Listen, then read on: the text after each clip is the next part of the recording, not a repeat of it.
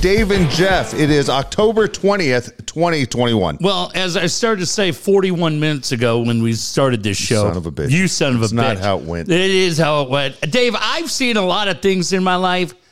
I don't know if I've ever seen a group of men more emasculated than the 2021 Los Angeles Dodgers. Really? Did you see the 2021 San Diego Padres? Oh yeah, I saw a lot of those. But but I'm talking about what we're seeing here. The Atlanta Braves just walked into that shithole Dodger Stadium. Oh, don't start this shit. I just you want me to throw a plastic bottle no, right off I your would. face? I know. I appreciate you asking before doing it. uh, here's the thing: yeah. anytime a team just fucking falls apart as poorly as your team is, their Dude, fingers. 5 2 in the eighth. All right, We could have won games one and We two. It could've. was a coin flip. But you We did. didn't get blown out. It wasn't like the Red Sox today or the Red Sox yesterday. Still looks like an L in the lost column. It sure does. Partners, stick around. I'm not saying the Braves aren't the better team. I'm just saying, hold on a second. Chick fil A post game shows next. Dave, right now, I'm going to give you the opportunity Yes. as a fan to point the finger. Who are you blaming for what you're seeing out of your beloved Dodgers? In today's game, Dave Roberts, because Urias 100% didn't have it. Why No. would you sit there and run with him? I don't understand why you would keep him in. You know, here's I don't understand it. think about where we're at right now. It is Yeah. Mm-hmm. Wednesday night. They played the Giants last Thursday. Yeah. Urias has already made three appearances in the last week. He's a starting pitcher. God. And you're going, dude, he obviously doesn't have it. It, it affected Yeah. Scherzer. It affected Yeah. Urias. And you're going, okay, you're you're running out of gas on these guys. Kind of one of the things we pointed at with the Padres. You can't do this for an entire season. The Dodgers couldn't do it for a week. Yeah. And you go, you're putting guys in situations that they aren't prepared to be in at this time. And as we were talking to Brett just a couple days ago, look, it is a sprint in the postseason, at least the way the Dodgers are doing it. And they're in deep shit. I mean, tomorrow the Braves have a very good chance of closing this out with their ace Max Fried, on the hill. Yeah. And then they go and they move on And Dodgers will start who tomorrow? Dodgers will start Scherzer. Okay. Okay, so they have a chance. Again, you should, but remember, Scherzer hasn't looked good the last couple times out. Yeah. He hasn't looked like Max.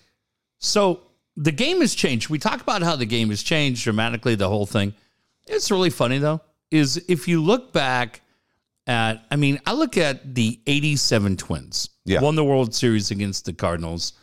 And I only use this because it's the easiest one to reference. Because I swear to God, it'd take me forever to tell you who won in '88 and eight. I mean, I know Yeah. the Dodgers in '88, but then uh, start going through the years. You're like, who? I don't remember uh, until we get to '91. But the Twins won with two starting pitchers. They had Bert Blyleven and Frank Viola. Yeah. Les Straker went out in game three, Crazy. but the Twins, for both of their World Series wins in 87 and 91, won every home game, lost every road game. Yeah. But luckily, they had home field advantage. That's how it worked. So I don't know if Les Straker gets the ball in a home game if he does all right, but it's just the way it worked out. They worked with two starting pitchers. But Tom Kelly and Andy MacPhail, the manager and the GM of those teams, they didn't go to bullpen games. They didn't use openers. They stayed the course that had gotten them there to October. And it's amazing to me watching some of these teams where you get to the playoffs and you have off days in between and you have different things. Dave, it's so funny to me. It just looks like I'm not just pointing the No, finger no, at the you're Dodgers. right. I don't disagree with what But- you're saying. But you look at it and you go, what the fuck? Yeah, like your analytics and all your stats and your exit velocity and all that bullshit's great. But when you went back to when RBIs mattered and everything else matters, it's amazing how fucking Bobby Cox or Tommy Lasorda, pick any guy you want, that won Tom Kelly in my in my uh, example, were able to know where their starters were and they when they went to Juan Berenguer, Senior Smoke, and then they had Jeff Reardon or they had Rick Aguilera, and they were ready to close the game out. But they were they were ready to go and had their guys ready. They were still playing seven game series. Yeah. Well, the thing is now, a couple things, three things that stand out is one, batting average, they say doesn't matter. Two, they say RBIs don't matter. And the third thing is if you see a pitcher three times, that pitcher's done. Yeah. And so even when a pitcher is rolling, remember a few years ago, the Dodgers are playing the Red Sox in the World Series, and Rich Hill is pitching his ass off for the Dodgers, and they just take him out. yeah, crazy. And everyone's like, What are you doing? Well, the computer says you come out. And then the Dodgers fell apart. And you go, But it's different. He's rolling. They haven't figured him out. The Red Sox had not figured him out. Rich Hill is pitching the game of his life, and they take him out of the game, and everything goes to shit. And you sit there and you shake your head and you go, "This is today's baseball." The guy who would love today's baseball, when you talk about these old managers, is Earl Weaver.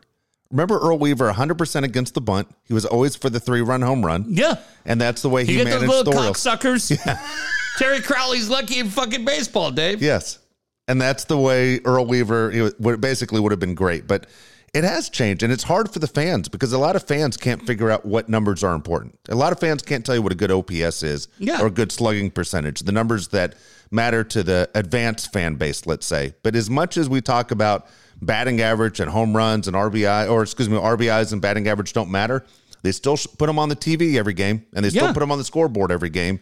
So it it is very confusing. Put it this way: none of us are going to know what the front offices know. It it is it is ridiculous when they say, "Here's the information," and they go, "It's like three phone books." And some guys will go, "I want it," and some guys say, "I don't want it," and then we'll leave it up to the front office to figure out what changes are, are supposed to be made. to me, uh, to me, the the big part is making the sport so the fans can follow. Yeah, And you look at what they do in the NFL. What do they do? They put the fucking yard marker in. How about in that game that we were sitting here with the other night when they had the uh, laser line? yeah, when Josh Allen's trying to make that play and you got that fucking laser light and he's jumping into it. It was outstanding and just so much fun to watch that. You know where the yellow line is. You know when you're watching the game, technology in the National Football League tells you where they have to get to. The red line comes up, where the target is for the field goal kicker to come out.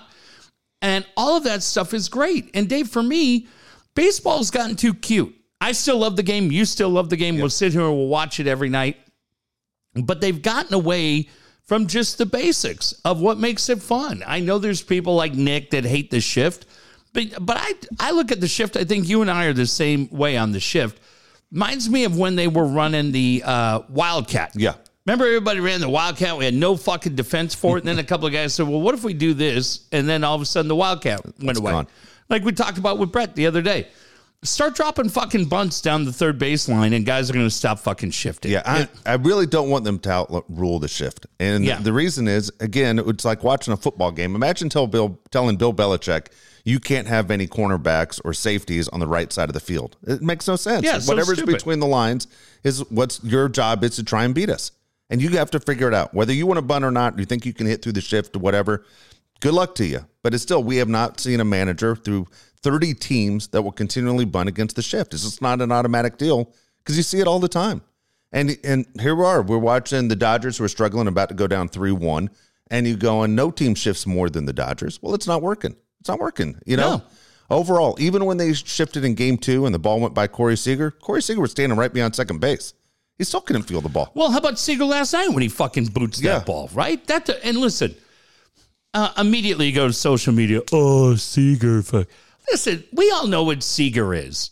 He was Now- MVP of the World Series and in, in NLCS last year. Trea Turner's fucked up, right? Different. Yeah, oh, Trea Turner fuck. hasn't done shit. This is why you fucking got rid of him. Because he's a fucking shithead. Shut up. But they're guys that that the tightness of the big stage gets to him a little bit. I don't know if that played it. I have no idea. Maybe the groundskeeper fucked up. Maybe the groundskeeper's from uh, Buckhead. No idea. Uh, but but to me, Dave, it is funny that you watch this and you just go, you, you almost outthink yourself. Yeah. And and listen, I'm I'm listening tonight coming down. I had the Braves broadcast on, and uh, and Smyly's in in the third. I mean, they're doing a bullpen game Yes. for the most part tonight. This game was on the table for the Dodgers to win this one. Yeah, You know, just like Brett said, the reason that they're relievers is because they aren't starters. And, Yeah. and relievers are known for having two pitches, and starters are known for having at least three. Yeah, and and so that was it. But really, really fun. I'm not. I'm way into this series. I've enjoyed this a lot. Yeah. I don't know if it's just. uh I, I guess it's just the two teams involved. There's, I think all of us would agree. There's not a lot that Steve Woods does that we find entertaining, unique, creative. A lot of complaining. A lot of complaining. But goddamn, when that asshole put that sweet Caroline tweet up last night, that is the funniest shit. People want to fight. Okay, there's two things that have happened Yeah. on social media this week that I love the creativity and and uh, and I like that people want to fight our friend. Steve's Steve gets the the silver medal because it, it very simple but very effective. Yeah. Playing Sweet Caroline after the Red Sox fuck up, and then everybody wanted to fight him. Have you paid attention to what miserable Padre fan is doing? Yeah. He's going opposite. he's started a group and let people know that they're in like the douche Dodger fan group. Yeah. And guys, guys want to fight him. And he keeps retweeting everything. I swear, you talk about that Mandy chick and others Yeah. that are there and, and get people all riled up. That's about the funniest shit I've ever seen. And people want to kill that fucking kid. And every time he retweets it, today they call him a cuckold. Did they really? Yeah. That might be the worst thing to be called. He didn't care. He retweeted it. He's so far in their head uh, that they're they're ready to snap. That's funny. Uh, but Dave, who thinks of that? Dude, he's he's a maniac. I, you know, and he has a full time job. That's what always cracks Well, me up. That's the that's about the funniest shit I've seen on social media in a long time. And with him retweeting all those fuckers that want to fight him in the street, god damn, that's funny. You know, he, here's the deal when you talk about, you know, the teams that are left at least. The Braves are one of my favorite organizations. It sucks that they're going to knock out the Dodgers for me. Now, why would you? I, Why do I like the Braves? I don't hate them. I just don't because of the old days of TBS. No, no, no, no. I, actually, I wasn't a Braves fan back then. I was a Dale Murphy fan. I was my own Dale, Dale Murphy fascinating. That Dale Murphy could hit the ball opposite field home runs over and over again. No batting gloves. Yeah. They made him from a catcher. We talk about this all the time. A catcher to a center fielder, which is rare. Because Yeah. you would think of a guy like Craig Biggio. Well, Dale Murphy kind of did it first. Won a couple MVPs. Super good guy. But for, forget all that stuff. I um the Braves I followed because watching the Pods. And Hmm. the Braves did what the Padres did one year after the Padres started their process of Oh. basically rebuilding. Yeah. And then the guy that runs uh, the Braves, you'll you'll remember his name or how to pronounce it. Starts with an A. oh, Alex. Um. oh, It's AA. They're both his last Yeah. name. It's a tough name to pronounce. I'm, I'm sorry for for fucking this up. Um, but he was GM with the Blue Jays. Yes. and quit his job to go work as an assistant for Friedman. And he said there's stuff to learn, yeah. and he wanted to evolve. He wanted to learn more, and he went and worked. Sherhold's still there. Sherrills works for uh, um, for uh, Sherrills still there. God dang it! Who who was it that works with uh, the Dodgers? Is it Braves? Stan Kasten works with the Oh, okay. Dodgers. Yeah. Anyway, so he goes and he and he works with Friedman for about three years, and he says, "Man, I learned a ton. I'm ready to go back to be a GM again." And he goes to the Braves, and and sure enough, things taken off. Just like the guy that runs the Giants, Yeah. um, is basically doing the Zaidi. same thing. Zaidi. And then there's a guy now with the Dodgers that they say is about to go run the Mets, which is a guy that the Padres should hire.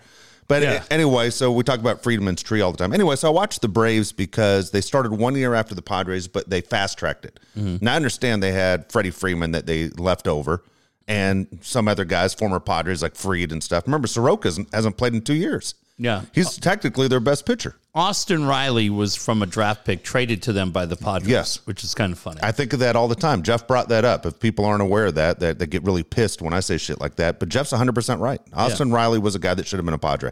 now, I don't know that they would have drafted him. Of course, they would have missed him. But Yeah. but again, he was a Padre draft pick that ended up with the Braves, who's a fantastic player. Anyway, so I, I paid attention to see how quickly Atlanta and the Padres kind of a race to see Yeah. who, who did it better. But the Braves have clearly done it better. Oh, yeah. I mean, here they are, two straight NLCSs, and have done it better. So I, I, I watch them. I'm not a Red Sox fan. I'm not an Astros fan. Um, if the Braves make it to the World Series, 100%, that's the team I, I'm rooting for. But I, how can you not like Freddie Freeman? You Yeah. know, I mean, we saw what Freddie Freeman did with Fernando Tatis and and, and introducing him to his family and and how what a big deal it was. Freddie Freeman's a good dude. There are a lot of good guys on the Braves. Remember, the Braves had so many injuries. Marcell Acuna got kicked out of baseball this year. Yeah. And then you look at Acuna, their best players, not even able to play. And Yeah. yet here they are about to go to the World Series. Uh, pretty wild, man. And I'm I'm definitely enjoying it with everything going on. Yeah, it's just fall baseball. Had the Braves broadcast on on the way down. Who are the broadcasters for the Braves You right know, now? it's funny, Dave. You said that Joe Simpson still won But Don Sutton passed away. Yeah. Chip Caray does TV. They didn't bring him over to do radio. So I mean, I, I think about it when and Jim Powell used to be the guy for years who would come from Milwaukee. I don't know who the other guy is. Uh, Joe's the color guy, but right. I mean, think about all the guys that we knew. Pete Van Wierens passed away. Don Sutton passed away. Uh, Skip passed away. Yep. Right. So I mean, Chip Chip and Joe do TV, but I he wasn't bad. Whoever the radio guy was tonight, but he was saying, he goes, man, it's pretty cool. Like weather's getting a little chilly Yep. playoff baseball, fun night. Dodger Stadium, iconic stadium, packed house. Much different than the other night when there was about fucking fourteen Don't give me percent full. shit. What I'll the fall fuck is that. with your team? Dude, I don't know. Why would you schedule a game in the middle of a day? Two o'clock. People work in the city. Oh, do they? Sorry, you only had 53,000 fans. Well, they, 2,000 They work on it. their tan. Whatever it takes. Yeah, they fucking uh, didn't do shit. This goddamn organization leads Major League Baseball in attendance every year since 1980, and you motherfuckers want to trash them. That's fine. Yeah, they also lead the fucking league in broken hearts. That's fine. That's fine. is That's it fun? true. You're gonna cry. That's maybe. It is- yesterday I was dying when they were down five two. Yesterday, Yeah. I was fucking dying, man. And I was on a baseball field. All these kids are looking at their phone and they're talking shit to me. crazy. It's pissing me off. I was, I was so happy they won yesterday. Yeah, I mean you gotta get one. Yeah, this game is. I mean, as you're right, this series has been great until tonight, where we're in the ninth inning and the Braves are ahead, and anything can happen. But so far, the first three games have all come down to the very Yeah. end. What else could you ask for? Been a blast. yeah, I mean, the goddamn Astros and Red Sox, it's blowout one way or another. Grand slams everywhere. Yeah, Fucking idiots. Fuck, fucking cheaters, both of them. fucking cheaters. Uh, I saw this. Hey, I want to ask you this. Yeah, Are you, are you paying attention to the story of the woman down here in Chula Vista? I know exactly where it is. Is it close to here? Yeah, it's close. It's about uh, three miles from here. But I literally coach at a park that's just down the street from our house. When the whole thing went down, we were right there by our house. Dude, I'm telling you, man, that story is insanely upsetting, right? Oh, it's horrible. Yeah. And and then One of the kids is in one of my wife's classes. It's terrible. Is that right? That's the thing, Dave, that I was thinking about. I mean, I know everybody throughout San Diego. And and listen, I was married to a public defender. I Yeah. fucking get it. Okay, everybody's innocent until proven guilty, but everybody in town wants to beat the fuck out of Larry. But I'm so sad for the wife, but especially Dave, those kids. Yeah. as a parent, you just go, "Holy fuck, man!" Thanksgiving's coming up, Christmas is Yeah. coming up, birthday. I mean, we we talk about it here all the time, but it's just like fuck. And so I was just wondering, we haven't really talked about it, but the impact. I mean, Chula Vista, pretty big community down here, Yeah. but yeah, he he got arrested the other night, and that to me, I just look at and I feel so bad for those kids, man. I hope those kids. I I just I can't even imagine what's going on through them, and then they have to see that all on TV. You go to school, Yeah. ah, fuck, man. I just I know we've talked about the school district down here and what a great job they do, but man, I hope this entire community puts their arms around those kids. Yeah. it's been a hard couple of days. No, it- it's it's a terrible story. Um, it, it, the whole thing's awful from from beginning to end, and I think everybody thought which way it was going to go. You just have to get the evidence in order for it to Yeah. take place, and it looks like finally it's going in the direction we all thought it was going to go. Fuck. So yeah, all the best to the kids and, and to Maya's family. They they just seem like uh, an incredible family and very very heartbreaking. No, I told you we just the other day. Um, our family went through a, a similar thing where we lost uh, both parents Yeah. within 48 hours. Oh my god. yeah, goodness! we're doing a double funeral on Saturday. Oh Jesus! And then, Christ. as I said, you got a 14 year old and an 11 year old who all of a sudden, where are they going to go? And so, yeah, it's it's awful. Everybody should be thinking of the kids first. I want to ask you to, to change topics because we Yep. didn't get to do it with Brett. I want to ask you about the Rolling Stones. Glad you did. You talked about this and looking forward to this for a long, long time. Uh huh. It was outstanding. And the funniest thing was leading into it when Paul McCartney shoots his fucking mouth off Were you a Paul McCartney fan before he shut his mouth off? Eh, to to an extent. Okay. But I saw McCartney two years ago, had never seen him. It Yeah. was fun. But his voice cracked a few times. And he comes out the other night and he shoots his mouth. Now, look, I don't know because reading Keith Richards' book, he talked about the fact that they had a good friendship. We mentioned this the other night that if the Beatles album was delayed, they'd let the Stones know, and the Stones album would go out, and vice versa. Yeah. So I don't know what a weird fucking comment it was for Paul McCartney to call the Stones a blues cover band. Yeah. Dude, fuck off. They're they're listen, I there's stuff with the Beatles that's fine. Okay. But if the Stones are a blues cover band, they're a fucking boy band cover band.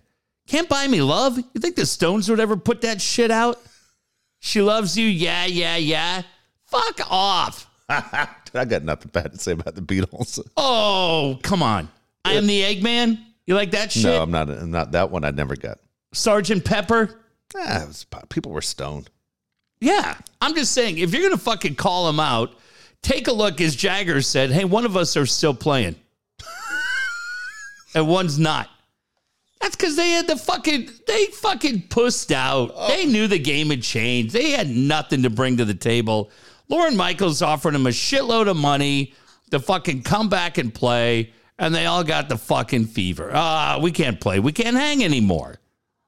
Didn't John Lennon die like in 1980? It happened. I'm not saying you can come back now. Why the fuck? Okay, George Harrison passed away too. Something in the way she moves. Boring. Oh my god, dude! What are you crazy? They're You like that song? The Beatles, yeah, I do. The Beatles are the most iconic band of all time. I'm sorry, dude. Oh, you They're got- fine. You can't take the Rolling Stones over the Beatles. I just did. Oh, you're crazy. give me, give me any fucking Would you take song. Led? Would you take uh, "Guiding the Doors" over Led Zeppelin? no, Okay. no. I love the Doors, but no, you can't. But I, uh I, I'm just looking at that. I'm going through the whole library. I like, I like the Beatles. Fine. I don't hate them. They're not Bob Dylan to me, or fucking the Dead, or any of those bands that are just the most overrated band. Fucking Steely Dan and all these other pussies. No, not at all. Of course you realize, but you can't go out and call out the fucking Stones. You don't have anything in your fucking library that matches up with Gimme Shelter. No fucking way. Who's worth more? Oh, that's a great question. That's a great question. Probably McCartney. Right. But Dave, when you got that much goddamn money, what's Does it it matter, matter? right? I Yeah. don't know. Ask one of those billionaires; they'll tell you it matters. Uh, I don't. I don't know what to say. all right, I will I, say. I just I can't wish- believe you. You're trashing Paul McCartney and the Beatles. I gotta tell You're you. the first guy on the planet to do of it. Of course. I gotta tell you, Untouchable. when he fucking came out on stage, Yeah. it, it gives you chills, dude. McCartney's great. He's fucking great. He really is. I, I, it's just a weird thing for him to say, though, right? Yeah, it is. It, it, the whole thing is weird. I don't Because he understand why. never struck me as a No. bitter guy. He had to have just been fucking around, right? Yeah, it's a bullshit line. I don't understand why you would say it. I'm with you on that. I don't know why you would take a shot. What do you have to prove? Yeah. No, he uh he, when McCartney came out and and their friend I think Bernie Wilson saw him. Bernie and I I saw Bernie at the Stones the other night. Yeah. Did you see him? Yeah. Oh, cool. Um uh, yes, I love McCartney. And just I I got to say though, a lot of that Beatles stuff is shit. Really? Yeah, but I love McCartney. I love Lennon. George Harrison was cool. Ringo's the man. Do you have Do you have an Alexa? Like, do you do you ever say Alexa play the best of the Beatles? Just walk into a room. Uh no. Okay. No, Yeah. I mean you got the Beatles channel on XM, but the, on Sirius XM. But the problem is they're always trying to play the B side hidden gems. Just play the fucking hits. Play the hits. yeah, right. Yeah, I'm trying to think. Do you do you, do you have an Alexa? I just as I just said that to you. Like, I'm trying to think. What's the most embarrassing thing I've ever said to Alexa? I think I literally said to her last week, "Play the best of Chicago." you're a And, bitch. and I, Is there? She said no such thing. she did not. Play the best of Chicago. Played Saturday in the Park. Oh my God, what happened to you? 25 or 624. You know way too much. Yeah, sorry. The Beatles will demolish Chicago every day. Hard habit to break's underrated. Yes, they demolished that too. they demolished that. My apologies to Beatle loyalists. You're right. Fuck, there could have been a lot worse things. Um, That's funny. How long was the concert? so it was cool. We get into SoFi, and what we did, we did a shuttle. They had a shuttle from Inglewood City Hall. Dave, I got to tell you, the whole goddamn thing at SoFi runs so smoothly. It really is pretty cool. Uh, We heard a ton of people complaining. trying to think of what one of the first events in there was. Doesn't matter. But I was there a couple of weeks ago for a Rams game. Yeah. Had no problem getting in. You went to the Monday night game. Yeah. Did you have any trouble? No, getting in, no problem. Getting out a little bit longer than we thought, but it wasn't like forever. So um, we parked at uh, Inglewood City Hall, and they had shuttles. Took you right in, park in front of the NFL Network, and so you're right there. Yeah. And then you come in, and I mean, you're it's the same thing, Dave. I don't know how many times I've seen them, but it's when you come in for any show for you, Chicago. Okay, you fuck. Never seen Chicago. Peter Yeah. Cetera won't sing. It's still early. When you come in, you see Luke Bryan, you fuck. And you see the stage set up or or whatever, and you're like, holy shit, man, it's on. Like they're here tonight. It's it's go time. Really, really fun. And so they did a cool thing at the start where everything goes dark and it they had four video boards. And the video boards, like one, two, three, four, were just popping up different images of Charlie Watts Yeah, that's cool. and and it was just a drum beat that you were hearing, no guitars, anything else. And then uh, it just it was cool. Images of Charlie Watts, and then they came out, played Street Fighting Man to start it off. And so the set list is shortened, right? I mean, they used to, if you remember seeing them in the rain down at uh, Qualcomm Stadium, I don't know, that felt like a show that they probably played 30, 35 songs. Wow. But that was fucking 25 years ago. Yeah. When he was fucking 54. Um, now he's 78. Dude, that fucking guy came right out, Jagger, and was all over. And Yeah. and I do, all kidding aside, I do like McCartney. When I saw McCartney at Petco, he came out, super fun when he comes out. But the voice had a couple of spots and and I don't know Did he sound like Randy Jones? yeah, a little bit. Randy Jones is starting to sound like throw mama from the train. Owen. Like, fuck, how'd they get her to do those spots for Randy? Oh, fuck, that's Randy. Oh my God. Owen. I said, they got Anne Ramsey here. um, and I don't know. McCartney might have been doing shows every other night, Yeah. which can wear you out. Stones are doing like one show a week. Yeah. And uh but he came right out, dude, and fucking dancing up a storm, singing. The voice sounded great. They did about 22 songs. Couple of things they don't do. They don't do brown sugar anymore, but Yep. dude, they had Steve Jordan on drums, it was great, and Ronnie Wood, and and it was a blast. And my kids had a blast. So Dave, the guy next to me, uh, goes, Hey, and he was probably mid to late 60s. And he goes, Hey, you ever seen these guys? And for me, there's there's just no bigger douche in the world than the guy. This is my 79th show. You know, Is that what he said? no, no, no. I'm just saying, like me. okay. No, I'm saying for like me, right? Like I saw him in Dusseldorf. I saw him in Venice. You know, I saw him in the early day. Nobody fucking cares, right? Nobody cares, asshole. I said, Yeah, I've seen him a few times. How about you? And he goes, You know what? It's the first time I've ever Oh, seen wow. him. And I said, No kidding. I go, What are you waiting on? He goes, uh, I don't know, man. He goes, I've always wanted to see him. I grew up with him. I love him. And he goes, I got to tell you, I'm so excited right now. I don't know what to do. Was he by himself? No, he was with his wife. Okay. And Just uh, curious. How old? yeah, got to be mid to late 60s. Okay. And so I said, well, these two idiots, it's their first show Yeah. too, right? With my sons. Were your kids the youngest ones there? I would think Yeah. at 13. I mean, when you're yeah. looking around, were you going, these kids are the, they're the youngest people? Yeah, and what was cool is um, they knew what it meant to me. Yeah. like my my sons know some of the songs, but the guy to my left, Dave, I checked in on him about halfway through. I go, "How you doing?" He goes, "Man," he's laughing. He goes, "I ain't gonna lie." I've had tears in my eyes like three times. I go, good, man. You have fun? He goes, this is great. This is great. So that was really That cool. cool.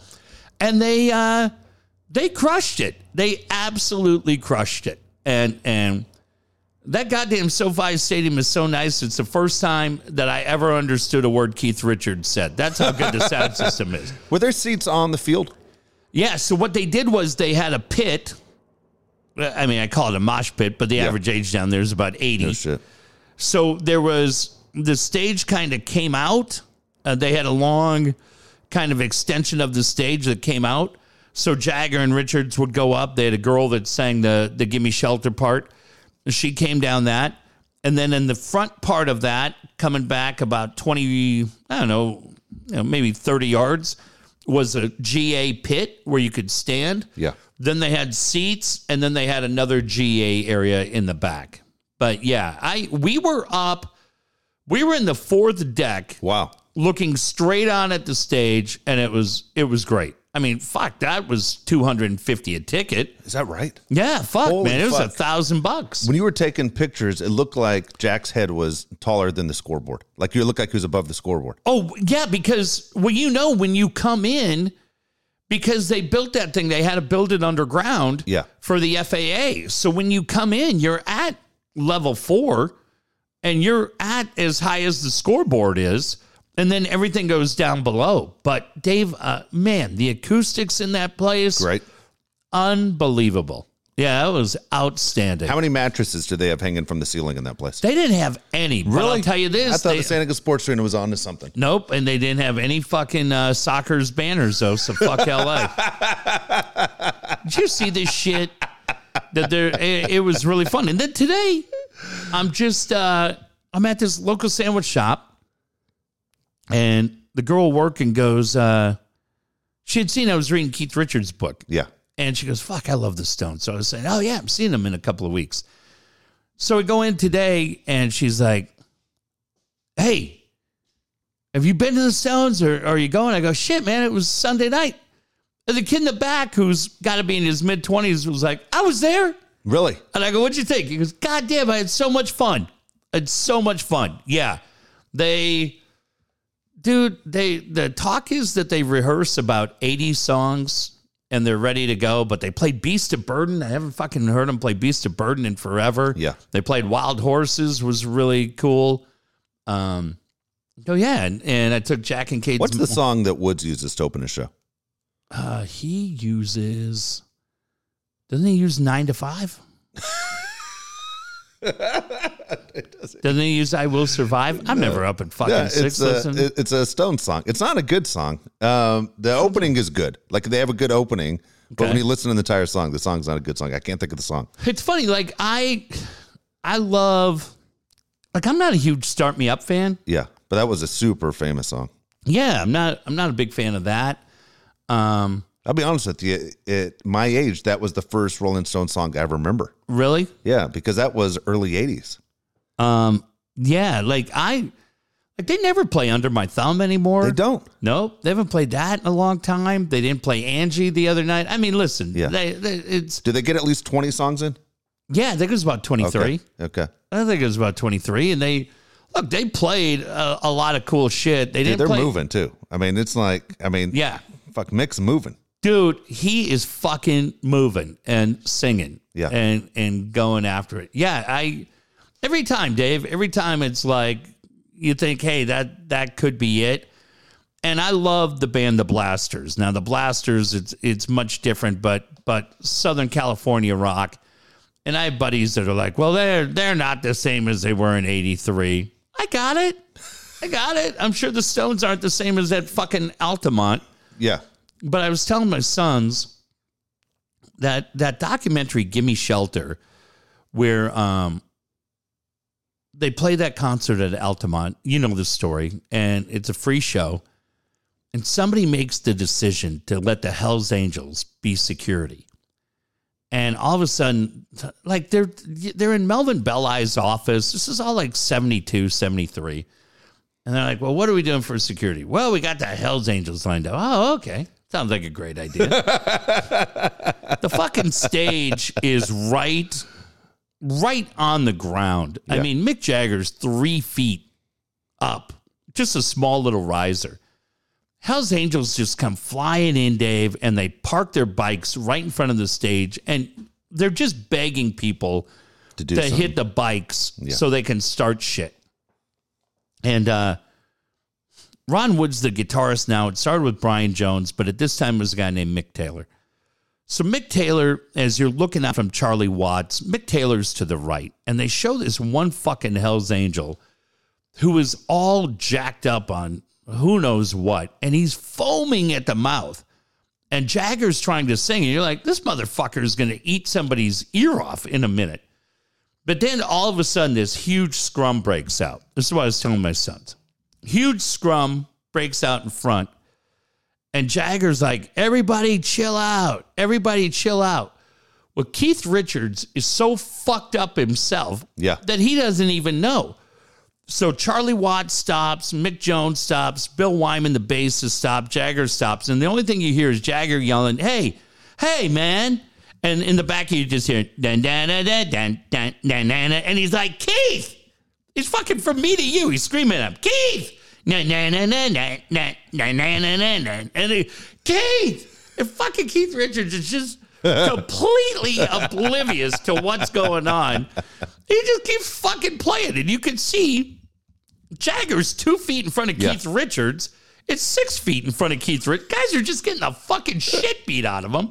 And he just keeps playing the same fucking riff. And Jagger's just screaming at him, knock it off. And then ultimately that guy got murdered. And Oh you see the guy get killed right in the fucking scene. But dude, they just uh it's great. It's fucking great. And I always say, I never know, man. Like that's the thing, Dave. Haven't seen them gosh, I don't know how many times. And every time, fuck, when I saw them 25 years ago, I thought that was it.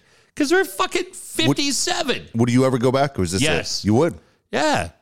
And they're talking that they may do it next year as the 60th. I'll never bring, I'll never fucking go to another show with both of my kids, though, and their mom.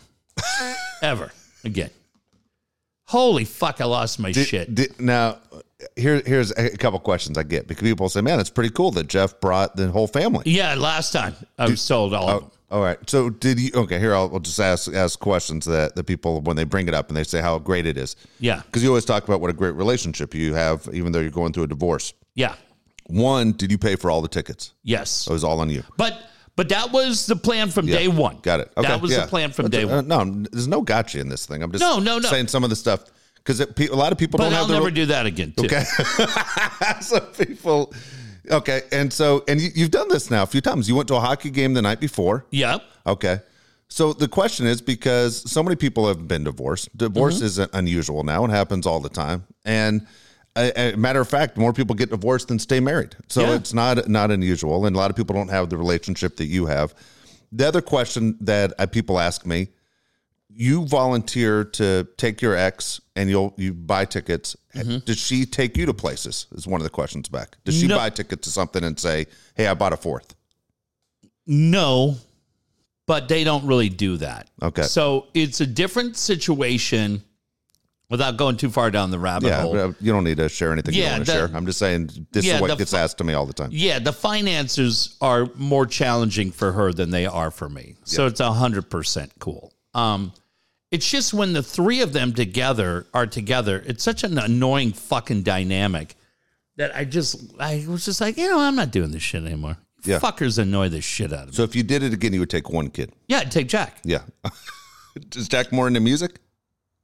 Ah, he's just the least annoying of the three. he knows it. Fuck. Do you ever, when Josh and Jake were kids, Yeah. and everybody goes through this, they're 13. Yeah. Well, mine were five years apart. I got it. But did you have one that just never got the message to shut the fuck up? No, no. They Oh, they they both were. I just know what I did. I told you I used to look at them like Jon Gruden, like I was going to rip their head off if they started to behave the way I didn't want them to behave. And Well- they stopped. I will say this though. My son Cade was just being a fucking dick. He just wouldn't shut the fuck up. Did he not want to be there, or was he just No, he tired just- from the night before? No, he's just being fucking annoying as a kid. And so we're walking in. I go, you know what, man? I'm just telling you, enjoy the fuck out of this because it's the last time we're doing it. and he goes, what? And I go, that's it. I go, listen, I'm just telling you guys. In theory, I thought this would be a lot of fun. I go, this is kind of bullshit. You're all annoying the fuck out of me. And I go, uh, I was looking forward to this night. It's not I said, you guys know what go." I'm looking forward to. Yeah, I go, I'm just fucking telling you, enjoy the night. It's the last time we're doing this as a group. yeah. And so uh His mom knew I was pissed, fucking had it with her that time. Jack had been fucking shithead, done with him. And uh and Cade was just a fucking ringleader. Just a fucking ringleader of the most annoying fucking group of people I could have ever met in my life. And so uh You should have just gone with Bernie. I should have. like I did the Rose Bowl. So people thought that like it was a shot at Cade that I took the picture of Jack up at the state. It wasn't. I, I only did that because Jack was supposed to go with me to the Rose Yeah. Bowl and he got fucked out of it. And so for me and Jack, we've talked about this a lot. So no, it was no shot at, at their mom or Cade, even though they were insanely annoying as a group. But I'm not sure if I mentioned that yet. so uh so she takes um she takes Cade to get something to eat and she's like, Do you need anything? I'm like, I'm fine. We're fine. And nobody's pouting. I'm just like, Yeah. because it's still the Stones. It's like, it's gonna be great. But it's just annoying times three to my right. And they leave. So it's me and two seats and Cade. Yeah. So Cade gets up, comes over, he sits down, and he goes, uh, "Want tater tot?" Tater tot. He's just, you know, he's just Yeah. eating. He's a little sheepish, and I go, "No, I don't."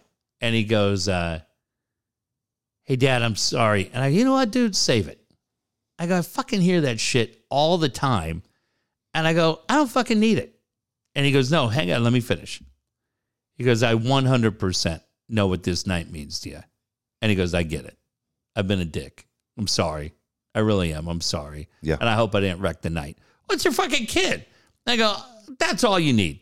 So from that point, for the rest of the night, Yeah. they were not, all fine. Not easy to say. I'm sorry. No, he was great. Yeah. And so we had a blast. And I told him, I said, dude, that's that's all we need. It was great. Good. So yeah, he had fun.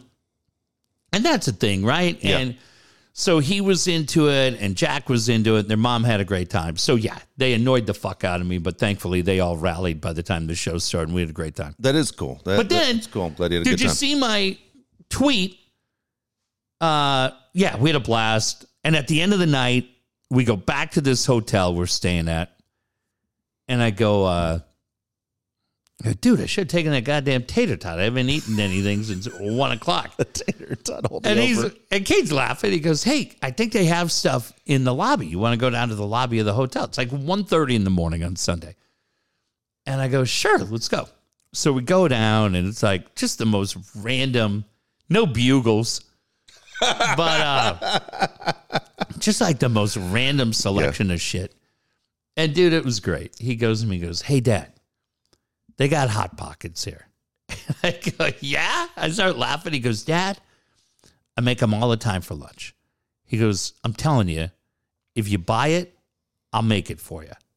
And I go, dude. I'm in. I swear to God, Dave, I don't know when I've ever had one. So he and I, 1.30 in the morning, sitting in this lobby, and it was outstanding. Yeah, you're going to remember it. It was outstanding. I You know go, what's so funny you you say that is I'm coming up on a 30th anniversary in January. yeah. I mean, it's kind of crazy. 30, 30 years. I'll, I got another story to add to that too in a second. But um, so the other day I'm by San Diego State and Yeah. I met my wife at San Diego State. And she used to live, we met each other because she lived upstairs. I lived on the first floor. She lived on the second floor. The 99th floor of my Yeah. block. Let's get off my cloud right there. We met each other that time. But you, in that age, at, you know, 18 years old, Dude, right? no- nobody has any fucking money. And we would sit there and we would go at like two in the morning to that goddamn Denny's that's next to DZ Akins. You know what I'm talking about? Where Yeah. the Marie Callender's is and stuff. Yeah, yeah, yeah. Exactly. And it's so- right by their house. Yes. Yes. 30 th- yeah, half a mile from my from my condo. And so we would, that was our thing. We would go in the middle of the night, hit Denny's, and we'd get a house salad like for a dollar. You guys With- did with the ranch At dressing. that Denny's right there Yeah. off of 70th? Yeah. Holy shit. And so I was thinking about That's this awesome. the other day because I drove right by it. And I mean, I haven't been in that area in forever. And I drove by it, and she doesn't listen to this fucking show. Yeah. But on our 30th anniversary, when I said we're going out and we'll go somewhere nice afterwards, first stop's going to be that guy goddamn Denny's. I, I'm not going to let you do it. You want to hear my story? go ahead. Let's hear it. Why, I'm- why- I'm telling you, why am I going to fail? No, it's not. The, it's it's a great idea. Okay, I was thinking could we'd go for the house salad and then we hit like a Ruth Chris right after. Yeah, no, it's it's a great idea in theory. Here's why you don't do it. Okay. So when I was dating, first started dating my wife, Yeah. we went uh, to a New Year's Eve party. So New Year's Eve 04 into 05. We're at ESPN 800. We're dating. And I'm like, fuck, this is great. So we go and she's having a few drinks. I'm driving and we're kind of over, um, I guess it's kind of like North Park. Yeah. We're in the North Park area. And so we're done. And uh, like, shit, man, I want to grab something to eat. Are you hungry at all? She goes, oh, I, I could eat something. And it's late, nothing's open. So we go to Rudford's on El Cajon Boulevard, right down at like, uh, like what would that be? Like 28th and El Cajon Boulevard. Okay. Okay. Old school restaurant, been there for a thousand years. Like Christmas decorations are still up. And we, we sit in this little booth. It's just me and her. We get a bite to eat, and it was goddamn great. It was so goddamn great, man. And it just we we laughed and we had a blast, and relationship just got better. So the following year, we're kind of hanging out on New Year's Eve, and I go, uh, she she goes to bed early, man. She still does. So I go, just do me a favor, hang, stay up tonight. Just Yeah. stay up. I got an idea. It's like, can't we just do something like? Can we watch CNN and see it at nine o'clock? I go, no, we got to stay up. so she goes, okay. So she stays up. We're living together in La Mesa. And uh, we start driving. She goes, What are we doing? I go, You'll figure it out. So we get to a certain spot. She starts laughing. She puts it together. She goes, Oh, shit. I go, Think about how much our life has changed for the better since we were here. It was such a fun night. But at that point, we knew we were getting married. And you're like, This is great. So we go back in, and it's the same thing because it's the same time of year and the de- decorations are up. And about two bites in, we're like, what the fuck, Fuck are, are we we doing? It's funny. Now, listen, I bet me, Jack, and Cade Yeah. could probably go down there and crush French toast, or my son Yeah. Jack loves biscuits and gravy. I'm just telling you, Dave, let the memory be. Yeah, that's funny. She Let might the- actually think I actually did something romantic if I do it. That's my thing. I was like, shit, she might go, wow. You Oh, remember? uh, okay, listen, here's what I'll tell you. you do. Yeah. How about if you do this? okay. It's only a goddamn dollar house salad or where the fuck it is now. Probably six bucks now. No, don't do that. You go, you go there, you go somewhere nice, Yeah. right? I tell you to go to Riviera in La Mesa, but you'd have to cook your own steak there, and I you'd be fucking done. Yeah, you wouldn't places. do that. Fuck that. I went to one in downtown. It was the dumbest idea ever. Yeah, there's. I don't even know, man. There's not really a, a steakhouse. Like you'd have to go downtown. Yeah. But what you do, dude, at the end is bring her there for dessert because they uh, got But that's not what we had. We always had the same thing. We had the house salad with ranch dressing because that's all we could afford was a dollar here and there. Like, we didn't have a pot to piss in. Nothing. You know, that was it. So, I, okay. So, speaking of this, I do like that. I like the idea though. okay. Maybe what about during the day and then go to a nice dinner at night? Could you do it for lunch? We could. We, we Do that. We, we could. So we. um eh, God dang it! So I, I on Facebook, which I'm not on Facebook as much as I used to be. We always talk about different social media platforms that we use or that we like. Yeah. So I, I looked at Facebook today, and it said on here, "It's my seventh friendship anniversary with my friend Shannon, who you, who you met." Oh yeah, yeah, yeah. I Okay. saw your post. You saw that post, Yes, right? Of course. Did you see Vera jump in? yes.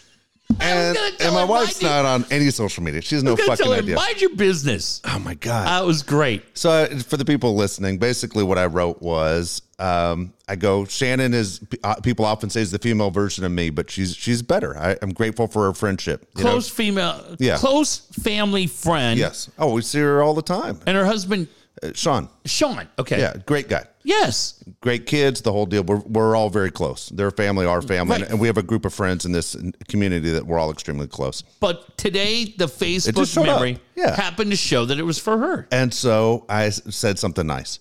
Yes. And here comes Vera. No, Rita Palais is the nicest person. And I was like, I saw You it. saw that? And I had Yes. to write back like she thought I was cheating on my wife. It it makes me crazy why people can't mind their own fucking business. Yeah. Because you get this. If uh like I said the other night, Sunday night at the Stones concert, uh Jack and I had tried to do this for three fucking years. Yeah. We finally get there, and I got a picture of my son Jack. Yeah. Well, Cade's great too. Hey, nobody said. I mean, he's acting like an asshole for the first two hours, but you know what? I'm aware of what my son is. I have a very close relationship. I also have a very close understand that if you have twins, or even if you have three kids or two kids that are five years apart, you know what you got to fucking do? Yeah. Treat them as individuals. Have individual memories with each fucking kid to let them know that they matter and Yeah. it's not just part of the unit. So how about you let Dave fucking celebrate his friendship? He didn't move in with Shannon. No, she literally found my dog. Like when remember I got ripped Yes. off online for that dog? Yes. She immediately went and found another dog. And they have all been insanely nice to Yes. me for 25 years. And so when I saw that, I go, oh, yeah, I know what Shannon's all about. We laugh all the time. She's great. but whether it's Christy or Yes. Brian or Raider Mike or, or Yes. any of the Yeah, you rest know of the group You know the whole group. that um, are so great, Woody and, Yes. and who are, Dave, I'm, I'm mind blanking. The, the husband and wife that lived close to Woody that would come over, I feel like they're Steelers fans. Oh yeah. Um I'm sorry to put you on the spot. no, I haven't seen them in a while. Um But Yeah. All all friends that all knew each other and have been on a complete blank. Well, I know Patty's the wife. I can't think of the Yeah. husband's name who I've known for years and, and coached with. well, I, yeah, Right now, Christy's screaming in the fucking radio. she can fucking calm down. Too. uh, all of them, but it's great. Yeah. but it's like, yeah, if you do one thing, well, hey, you know, hey, shh, out of you, shh, stay in your lane. Okay, we got it here. So yes, I saw it, and then I enjoyed uh, Vera's comment. Oh my lot. gosh, fucking Vera jumps in. Oh my gosh. All right, so it, you just brought something up that we always talk about people that kind of step up, that Mm-hmm. nice, nice people that do things. We're just talking about divorce. Um, I heard this story today, which completely kind of caught me off guard. My, one of my closest friends, Matt, who you know as well, big Yeah. boxing guy, used to, used to talk all the time. When Matt was six years old, his parents got divorced, married this guy named Jeff. Jeff, super super nice guy. They never had kids together. Uh, she had two kids, Matt and his sister from a previous marriage. When Matt's biological father got sick a few years ago, Alzheimer's, dementia, the whole deal. Matt had to fly him from Los Angeles to Ohio and put him in a home. Six thousand dollars a month to take care of his dad. Well, I didn't know. I was just Yeah. found all this out today. Well, his stepdad paid for it every month really? paid the six grand every month. And then Matt's dad passed away about a year ago. We even talked about it on the on the show because he had so much of my childhood.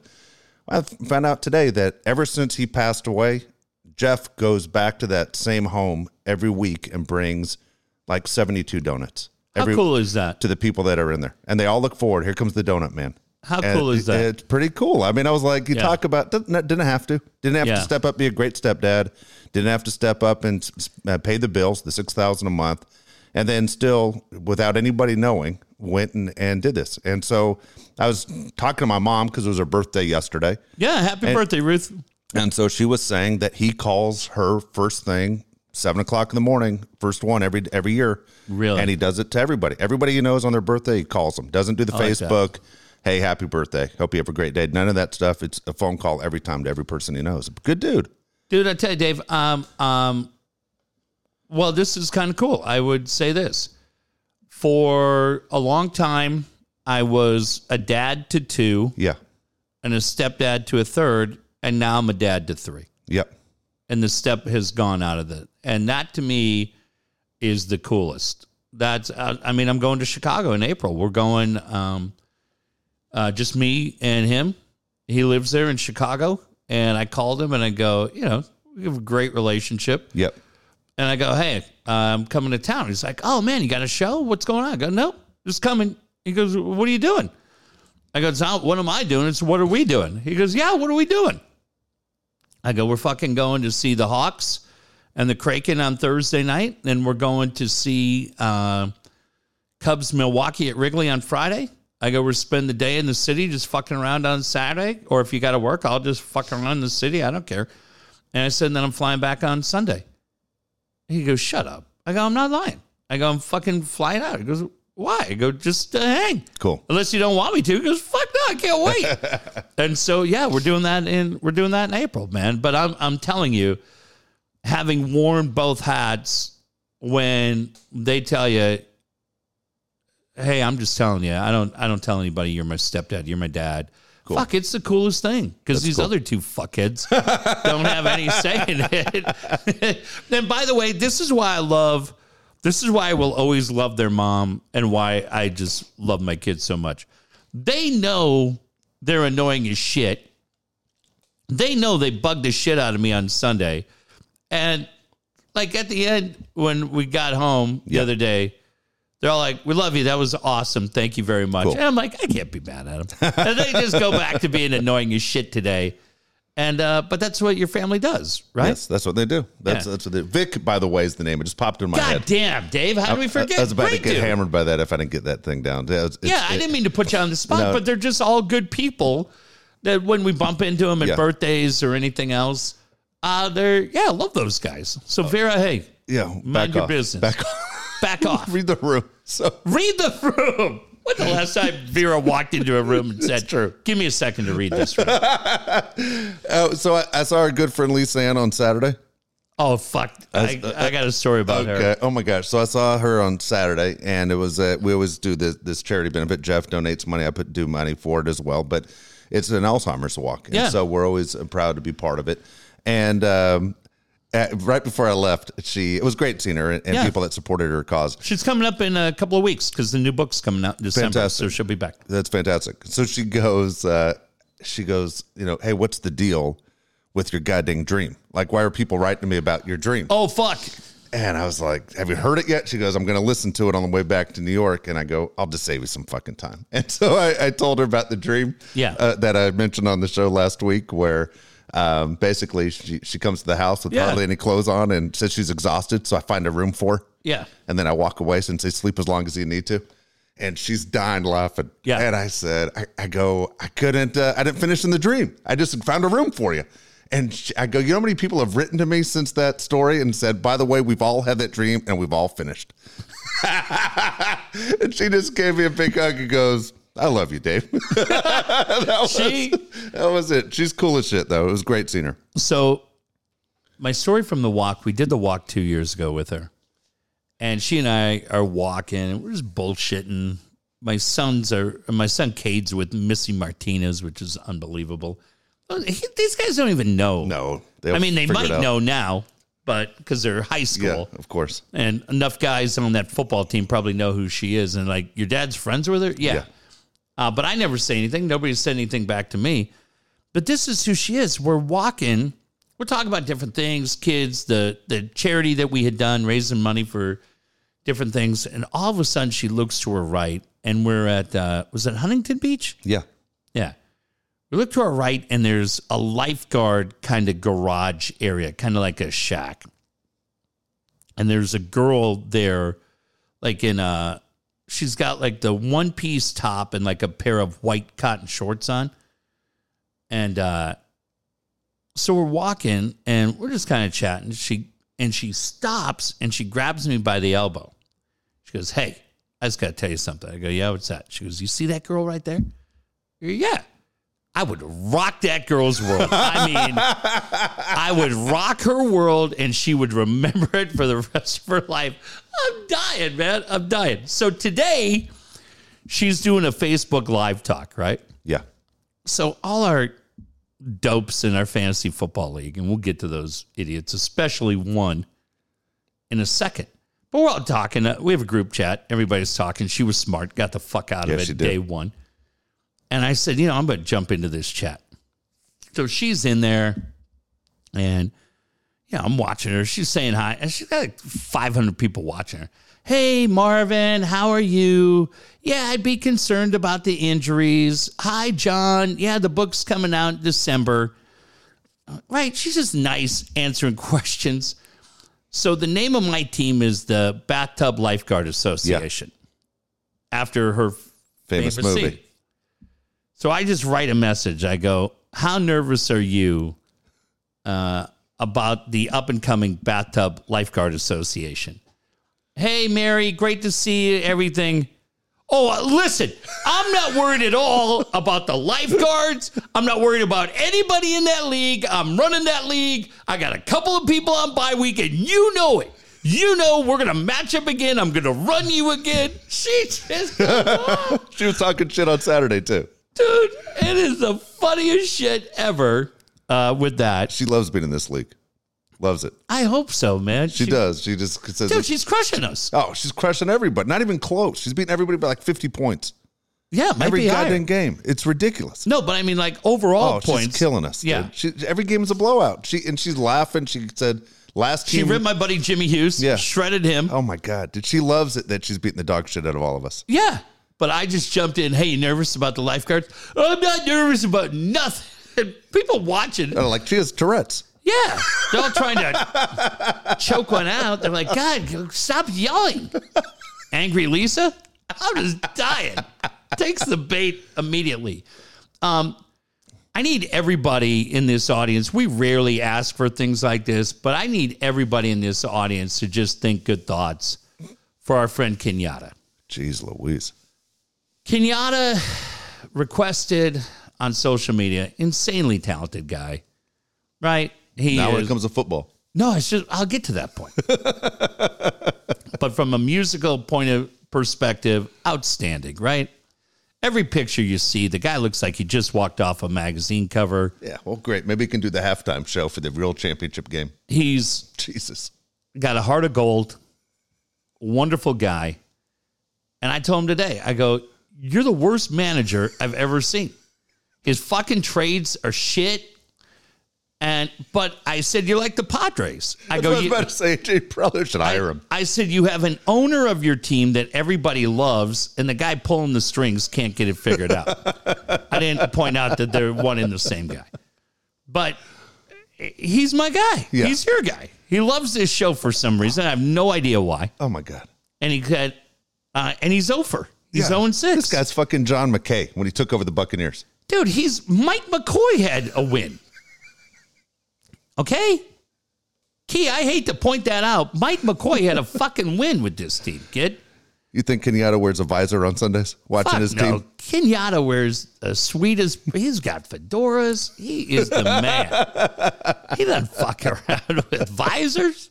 So I love the guy. He brings this stupid show so much street cred, but his team is shit. and he listens to this and he fucking puts it out on social media. but we do have good news. Yes. I said to him today at the end of the year party, uh, he's gonna he's gonna perform for us. Is that right? I'm so fired up, dude. He's so great. Now, I have another question Yeah. for you. Usually the party is just for those within the group, yeah. But I feel like we should invite a few others as I don't well. mind. I was just looking at seats. So we have, let's see, three, five, but enough for about seven, right? Unless Uh. people brought chairs.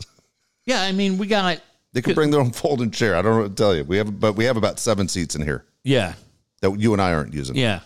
Sorry, sweaty palms. Lisa's not going to be here, okay? So, What does she call them? She calls them, uh, feverish yeah, masturbators. for feverish masturbators. there was a guy that showed up and she just gives me the look. Feverish masturbator. oh, God. Dude, I'm telling you, man.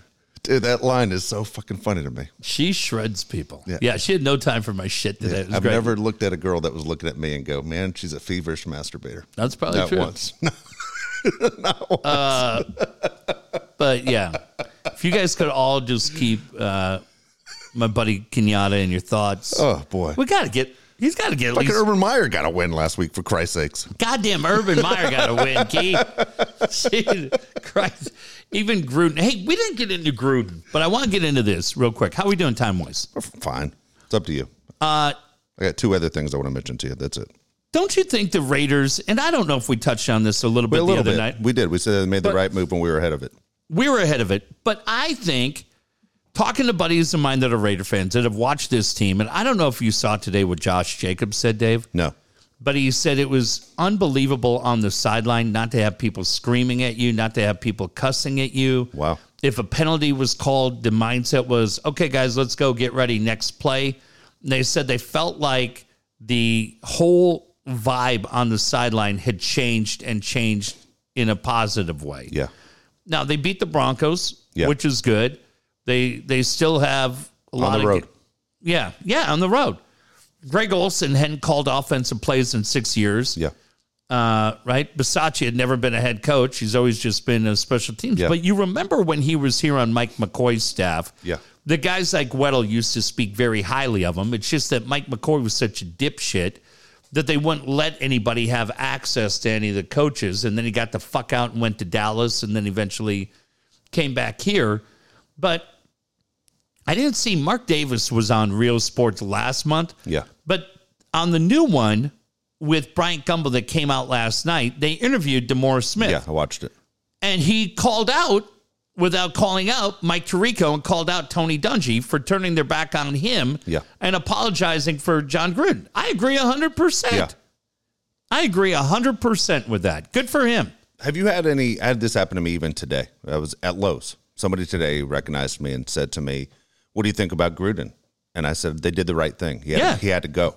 Yeah. And the response was, "Come on, people are too sensitive." Oh, bullshit. And I went, "Hold on a second. You know, yeah, who are the players and Yes. who's who's and you got to go. Wait a second. I go. I watched that Bears Raiders game. The effort was shit. Terrible. I told you, including Josh Jacobs, there are four guys on that Raiders team that were teammates with my son. I know how they play. I've Yeah. watched them play through college and the pros. And I'm telling you, the effort wasn't there. These Yeah. guys weren't going to run to a wall for Jon Gruden one, and they shouldn't. no. You say whatever you want. You're a professional. When the guy who's your head coach, basically, you know, is a blatant racist, there's no way you're playing hard for that guy. He had to go. Yeah, and embarrass the franchise. But and I've had white people say this to me, going, "Oh, he shouldn't have been let go." Cancel culture. I'm like, Oh, bullshit. it's embarrassing. Yeah, plus he sucked. Yeah, He- he, he- he underachieved. Did you watch the fucking play calling? It sucked. Yeah, and, and he completely had, had just strangled the life out of that organization. But Dave, I'll say this: they could have been undefeated, right? They could have been four and one in one of those teams. he has to go. absolutely has to go. Not, I yeah, was ready. To, remember, I told you I was ready to throw the whole team away. I'm done. They keep this guy. I can't be a fan of this team. That's it goes against everything you and I are about. yeah. I, I just, uh, yeah, It was it was ridiculous. yeah. I mean, uh, anybody says shit like that, it's just, it's, it's awful. Yeah. And and And it's I don't I know you haven't seen the real sports, but when you watch DeMaurice Smith talk and he says, you know, basically I got thick skin, but when you're going to sit Yeah. there and it hurts my family, you know, my Yeah. family was hurt by it. It, it. That bothered him, and he has every right to have his feelings hurt by that. Uh, I mean, I just there's a lot of people that could have been impacted by those comments that have been insanely nice to this show. Yeah. And I just feel like you and I would be incredible hypocrites if we said to them, "Thank you for supporting us and everything you do," but I know Jon Gruden said really despicable things about you. Uh, maybe not directly, but in general terms, they hurt you. But hey, come on, come on, it's emails. Bullshit. Fuck that guy. Dude, fuck that guy. And the point was brought up: what made him feel so comfortable to the people he was talking to that he could write those emails to those same Huge people? question. Right? Yeah. Huge question. Absolutely. Yeah. Two things I want to bring up. Um, I told you I had a name of a guy that was dropping out as far as no Yes. interest in managing the Padres, and it's Mike Scioscia. Mike Scioscia has no interest in being one of the, the candidates. I know he's not on the list. He was brought up on this show, though. Yeah. And uh, Mike Scioscia basically is not interested in managing him in the major leagues, period. He's Wow. just after You the USA that? Baseball. I am.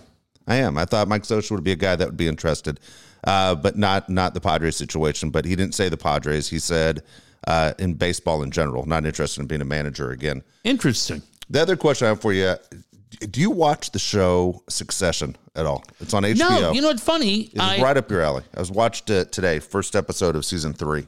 uh, I love Elsten. Elsten's one Yeah. of my favorite guys, and I really do. Like as much as I fuck around because Steve rigs that stupid music trivia thing. Um, I love that segment they do with Craig on Friday, and then I always want to write shit down, and I always forget. I, I don't know what the fuck Squid Games are. Yeah, I don't either. But um, I mean, I know everybody's talking about it. I know where to find it on Netflix, right? I said to my kid, I go, what is that? Power Rangers? That's what the hell? My kid's like, Dad, shut up. Had no time for my shit at all. The, the lead guy on there is Brian. Squid Games? uh, no, no, on Succession. Well, hang on. Yeah. So that's what I was going to say because Elsten is so good at that, and I give he, Paul, Ben, and Steve. I really do the chemistry with those guys because they all find shows that kind of one guy may like and the other don't, but they hit it. And when he was hyping up Succession Yeah. the other day and saying it, You would love it. you know what made me think of Dave is the way he got me hooked on. I give Craig full credit for getting me hooked on Ozark, Yeah. which I love. That's funny. Ozark's great. and Ozark's coming back in January. So when he talked about that, um, and I go, okay, so what's how many seasons now? This was they've only episode one of season three. They started this week. It was, Okay. it was Sunday night, but I just watched it today. All right, I Um, gotta, I will. I've got okay. HBO Max, but so I'll it's go back and watch. basically it's like it's like Fox is what it is. It's like Rupert Murdoch. Oh A- yeah, and, basically he- he has the kids and the whole deal. Who's going to take over? Is he ready to let somebody take over? The whole deal. But the the lead actor who plays the dad is a guy named Brian Cox. yeah. He drops fuck off like eight times a show. It is, it is so up your alley. Despite the fuck off, one of his kids asked him, "Hey, Dad, do you want me to ride with you?" Yeah, sure. You want to suck my dick? Jesus. And then fuck off. Shuts the door. and I'm like, this guy would not take his kids to the Rolling Stones concert. no, Yeah, but it is it is right up your alley. It's, it's really really well written. And you know who uh, who the executive producers are? Who's Are that? Will Ferrell and Adam McKay. dude, those guys. Yeah, I mean, pretty impressive when you think Yeah. they did Step Brothers and here they are Yeah. doing a show like this. yeah. Because it's not meant to be a comedy, just so you know. Um, I gotta. My son Cade wants to watch. Are you watching Ted Lasso? I haven't gotten to it yet. I'm actually Have you watched my- season one? No, here's the deal. My my mother wants to see the show. She's coming to town for seven fucking weeks. So Okay. I shouldn't say it like that, but she's coming to town for seven weeks. Yeah. And I'm going to start watching it when she comes to town because she wants to see it, and I got a password to see it. It's five bucks a month, you cheap well, bastard. Well, when it's free, it's free. What do you want me to do? Fucking guy with your crocodile arm. What do you want me to do? Um, I watched the first season of it, loved it, Yeah. and then uh, I, I feel like they were doing. I feel like they were splitting it up. Like there was some reason why I didn't just jump in immediately on season two.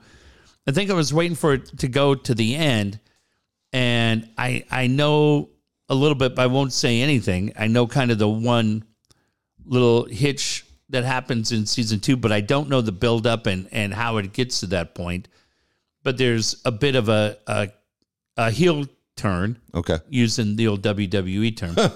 and uh, so I wanted to get to it, but my my son wants to watch it. So Yeah. he's uh, he's coming over uh, Friday night, and so I told him I said we're gonna get into that, and we'll get going. But yeah, I'll watch. Uh, I'm, I'm down with Succession. Cool. Yeah. You love it. No joke. I want to steer you in a direction to go, what the fuck's this? You're going to be okay. No, I love away. that dude. That main guy has been in a couple of Yeah. other things that I saw too. He's really good in. So no, I know who he is. And isn't that fucking nerd um, from Ferris Bueller? Yeah. He's in there it too? Yeah. A? Cameron from, from, from Cameron. Ferris Bueller. A fucking dork. I'll go. I'll go. I'll go. All right, Gonna yeah. keep calling. Yeah. yeah. No, that that Elsten bit on Fridays is really good. But I've never gone and checked out. Have you checked out the Crossing Streams podcast? No, I haven't. I always feel bad for Craig.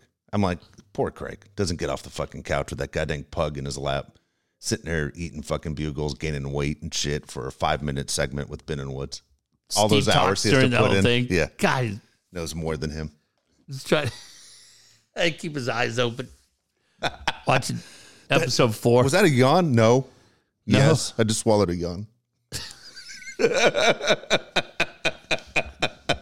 That's a fucking great Oh bit. my gosh. All right. Hey, I want to mention Taylor Made Pools. I got exciting news for you with Taylor Made Pools. Guess what? Call them and ask them about available financing. This is brand No. new. How about that? no. No excuse not to, to have your pool. A friend of mine, which I had no idea, called Taylor Made Pool, didn't ask me for any favors because I know Yeah. Alan Taylor. And I was told, dude, just finish my pool with Taylor Made Pools. It's fucking awesome. Three kids, they can't wait. They're looking Oh, forward to it. It's so oh, good. it. But this is what we're talking about. You're making family memories right in the backyard. Taylor Made Pools are the people to talk to. Alan Taylor is standing by. Again, ask about the available financing. More than 20 years in San Diego. Alan Taylor is your guy for the dream pool of your family's dreams. Basically, make your backyard a staycation. This is where you're going to be. 619 449 4452. 619 449 4452. Alan and Amy have been watching the ABC videos. Always be closing. Dave, do you like the pool?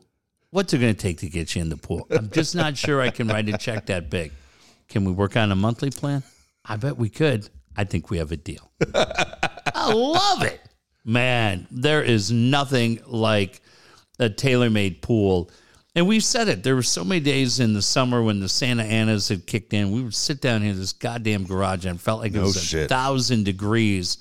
Now you go out at night, starting to feel a little bit like uh, fall. Uh, my son and I were out last night. We had to run to the mall, and I said, "Dude, it's crazy. In like five weeks, Christmas lights are going to be up. Everything's going."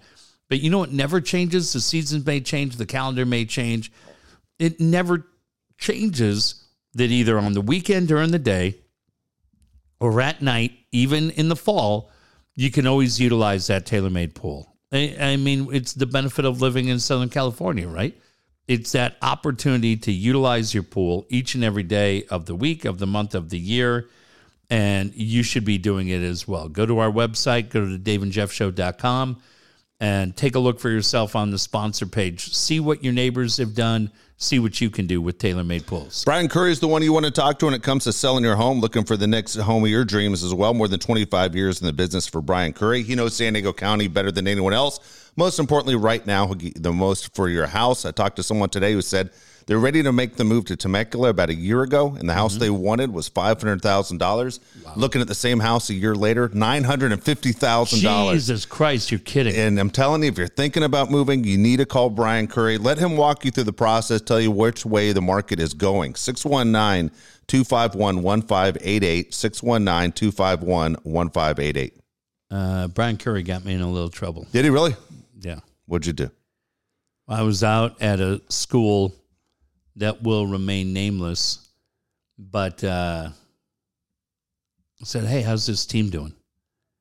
I said, Well, we haven't had a chance to play a lot of games. I said, Oh, yeah? Well, how many have you played? One. I go, How'd you do? Well, we lost. I go, Oh, yeah? Who'd you lose to? Uh, we lost to the Poway team. I'm like, Fuck yeah, you did. The guy's like, he's like, What? I go, oh, sorry, man. Sorry. My buddy, Brian Curry, coaches that team. It's, but it's family to me. Nice. Sorry. The guy's like, all right, well, enjoy your day. I guess. Sorry, bitch. Keep walking, Ofer. Uh, yeah, doing great things. That's what I love, man. Brian Curry, crushing it, can help you buy your home, can help you sell your home. But I just love what these guys do in the community. Continue to give back. So many fun things uh, that they do, dedicating their time, making kids' lives better. Right? You know, Yes, Dave. We've all course. had it. Shit. I guess I forgot you kind of coach too kinda do a little don't you? Yeah, so I've heard. but it, it's the absolute coolest, and you get it as a parent, you get it as a fan of the sport. The guys that say uh, there are people that act, there are people that react, and it's the guys that we act to love uh, that we love around here. So yeah, we'll tell you all the time about what Brian Curry can do to help you buy your home or sell your home. But tonight we celebrate the fact that he is helping enrich the lives of the kids in Poway. Uh, something John Conniff never did. Yeah. He fucking walked around. I don't know what Jimmy Hughes did to enhance the neighborhood, other than I think Jimmy Hughes walked over, stole his neighbor's paper, the old guy, so he could read the fucking race selections. But uh, Brian Curry, they're making lives better over there. I'm gonna I'm gonna yell at Conniff too in a second. I'll tell you why. Go ahead. Go ahead. Yeah, right go now? right now. This fucking Conniff, okay? Yes. does great work on Mad Friars, and he's another one of these fucking knuckleheads that think the biggest problem the Padres have is the fact that they retired number six. I can't say it enough, and I'll have to say it to my friend who does a great job with Mad Friars and couldn't be dumber here. There are enough things that have happened in the history of this organization that scream minor league minor league, bush league, whatever it means. The last thing you need to do as you are trying to change the persona, as you're trying to change the way you're viewed, is to all of a sudden decide that we're going to put a number back into rotation. The decision was made. Your fucking team finished 30 games out of first place. Everybody fucking hates each other.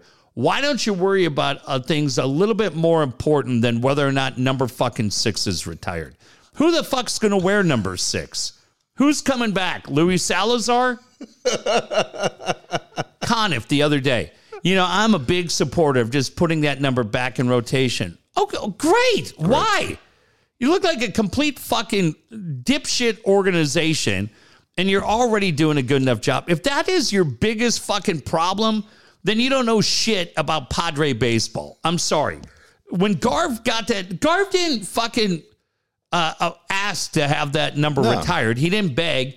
They made the decision because Garv was one of the main reasons that shit changed in 83. When he came here as a free agent in what, 81?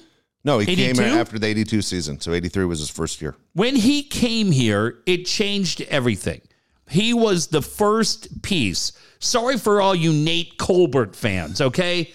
Sorry that it wasn't fucking uh, Rupert Jones that put this team on the map. When Garv left LA and came down here, people started paying attention. Are you ignoring Steve Arlin? Yeah, fuck. Nobody gives a shit about the dentist, okay? You can fucking call Coach's Show and talk all day long about Steve Arlin or Jonesy or anybody else. Nobody knew what the fuck was going on, even when Randy won the Cy Young. But when Garv left LA and came here, all of a sudden people were like, whoa, what's going on? Exactly right. And First guess time I can remember they were on the game of the week. He was on the cover of Sports Yeah. Illustrated. Well, Randy was on there too. Shut up. And then Graig Nettles was on, Yeah, and Goose, Goose, was on, absolutely. and Dick Williams came in, and all of a sudden, next, next thing you know, Jed's a millionaire. Yeah. So he was a part of it. He loved his time down here because we've asked him a thousand different times. He's never been anything but respectful to Padre fans. He's never been anything but respectful to that organization. But he has a long established career with the Dodgers. I get it. Wayne Gretzky comes back, and if he's celebrated in LA, it's great. And 99's retired. Yeah. I was just there the other fucking day. It's hanging in the banners. And guess what? It's Nobody's retired everywhere, actually. But yeah, you get it. I got it. Yeah, you're. But nobody in No. LA goes, oh, get that fucking number down. He's an Edmonton Oiler. And you know what? If they decided they wanted to retire it in St. Louis, go ahead. Yeah. You get the point.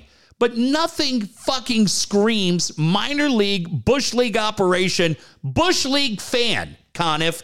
Get your shit together and stop with this bullshit about number six. If we ever have a guy that comes up through the organization and he's worn that number and he comes in and he hits 55 fucking home runs and he leads the team to a playoff win, and the biggest thing going in his negotiation to stay here is yeah, kind of like number six. Then we fucking worry about it. Holy fuck. Biggest bunch of dipshits in this town. And stop texting me at 4 a.m. Do you remember which Padre gave up his number six for Garvey? Tim Flannery. It was Tim Flannery. It was. You don't see Flan crying. He's not crying at all. It switched Well, over to 11, and that's it. That's it. God, he wrote a song about it. makes me insane. Here's, here, you want to drive Conniff insane? Here you go, John. The two biggest hits in Padre history are by former Dodgers Steve Garvey and Chris Gwynn. Hmm. Now, fuck off. Bevacqua hit a home run. Okay. I'm just telling you. Who won the division? Chris Gwynn, 96. Pretty good. It was pretty goddamn good. I think the home run. the shittiest year of ever. Well, Bellinger was like, dude, he's having a shitty year. Yeah. he, was, he was having a bad year. Am year. I crazy for that? No, you aren't. It, it would be ridiculous. So if, if they, stupid. it would look so minor league for an organization who hasn't done anything. Do what a lot of teams do. Don't retire anybody's number unless they make it to the Hall Yeah. of Fame. I mean, I'd almost wonder more about retiring Winfield's number. we all know he was paid off $2 million to go in the Hall of Fame as a Padre. Yeah. Yeah, he turned his back. He wasn't loyal to the soil. He ran for New York. Yeah. Nobody talks about that. Fuck, and he's been living in LA for the last fucking 40 years. The fuck was Randy's ERA the last couple of years? Look that shit up. And Randy took his perm to the Mets. You watch it. That's personal. That's personal. You're not taking Jonesy's Oh, number down. God. No way. Fucking Randy Jones. That's funny as Who's hell. Cindy Truelove? Who's this? I have no idea who you're talking about. Who's this? She's following me now on social media. Who's she? I don't know. Which you're you're following her? Oh, am I? Yeah, Really? yeah. I don't know. She's a Ranger fan. Oh, there you go. Right up, right up your alley. Yeah. Ra- New York Rangers or Texas Rangers? No, Texas Oh, Rangers. there you go.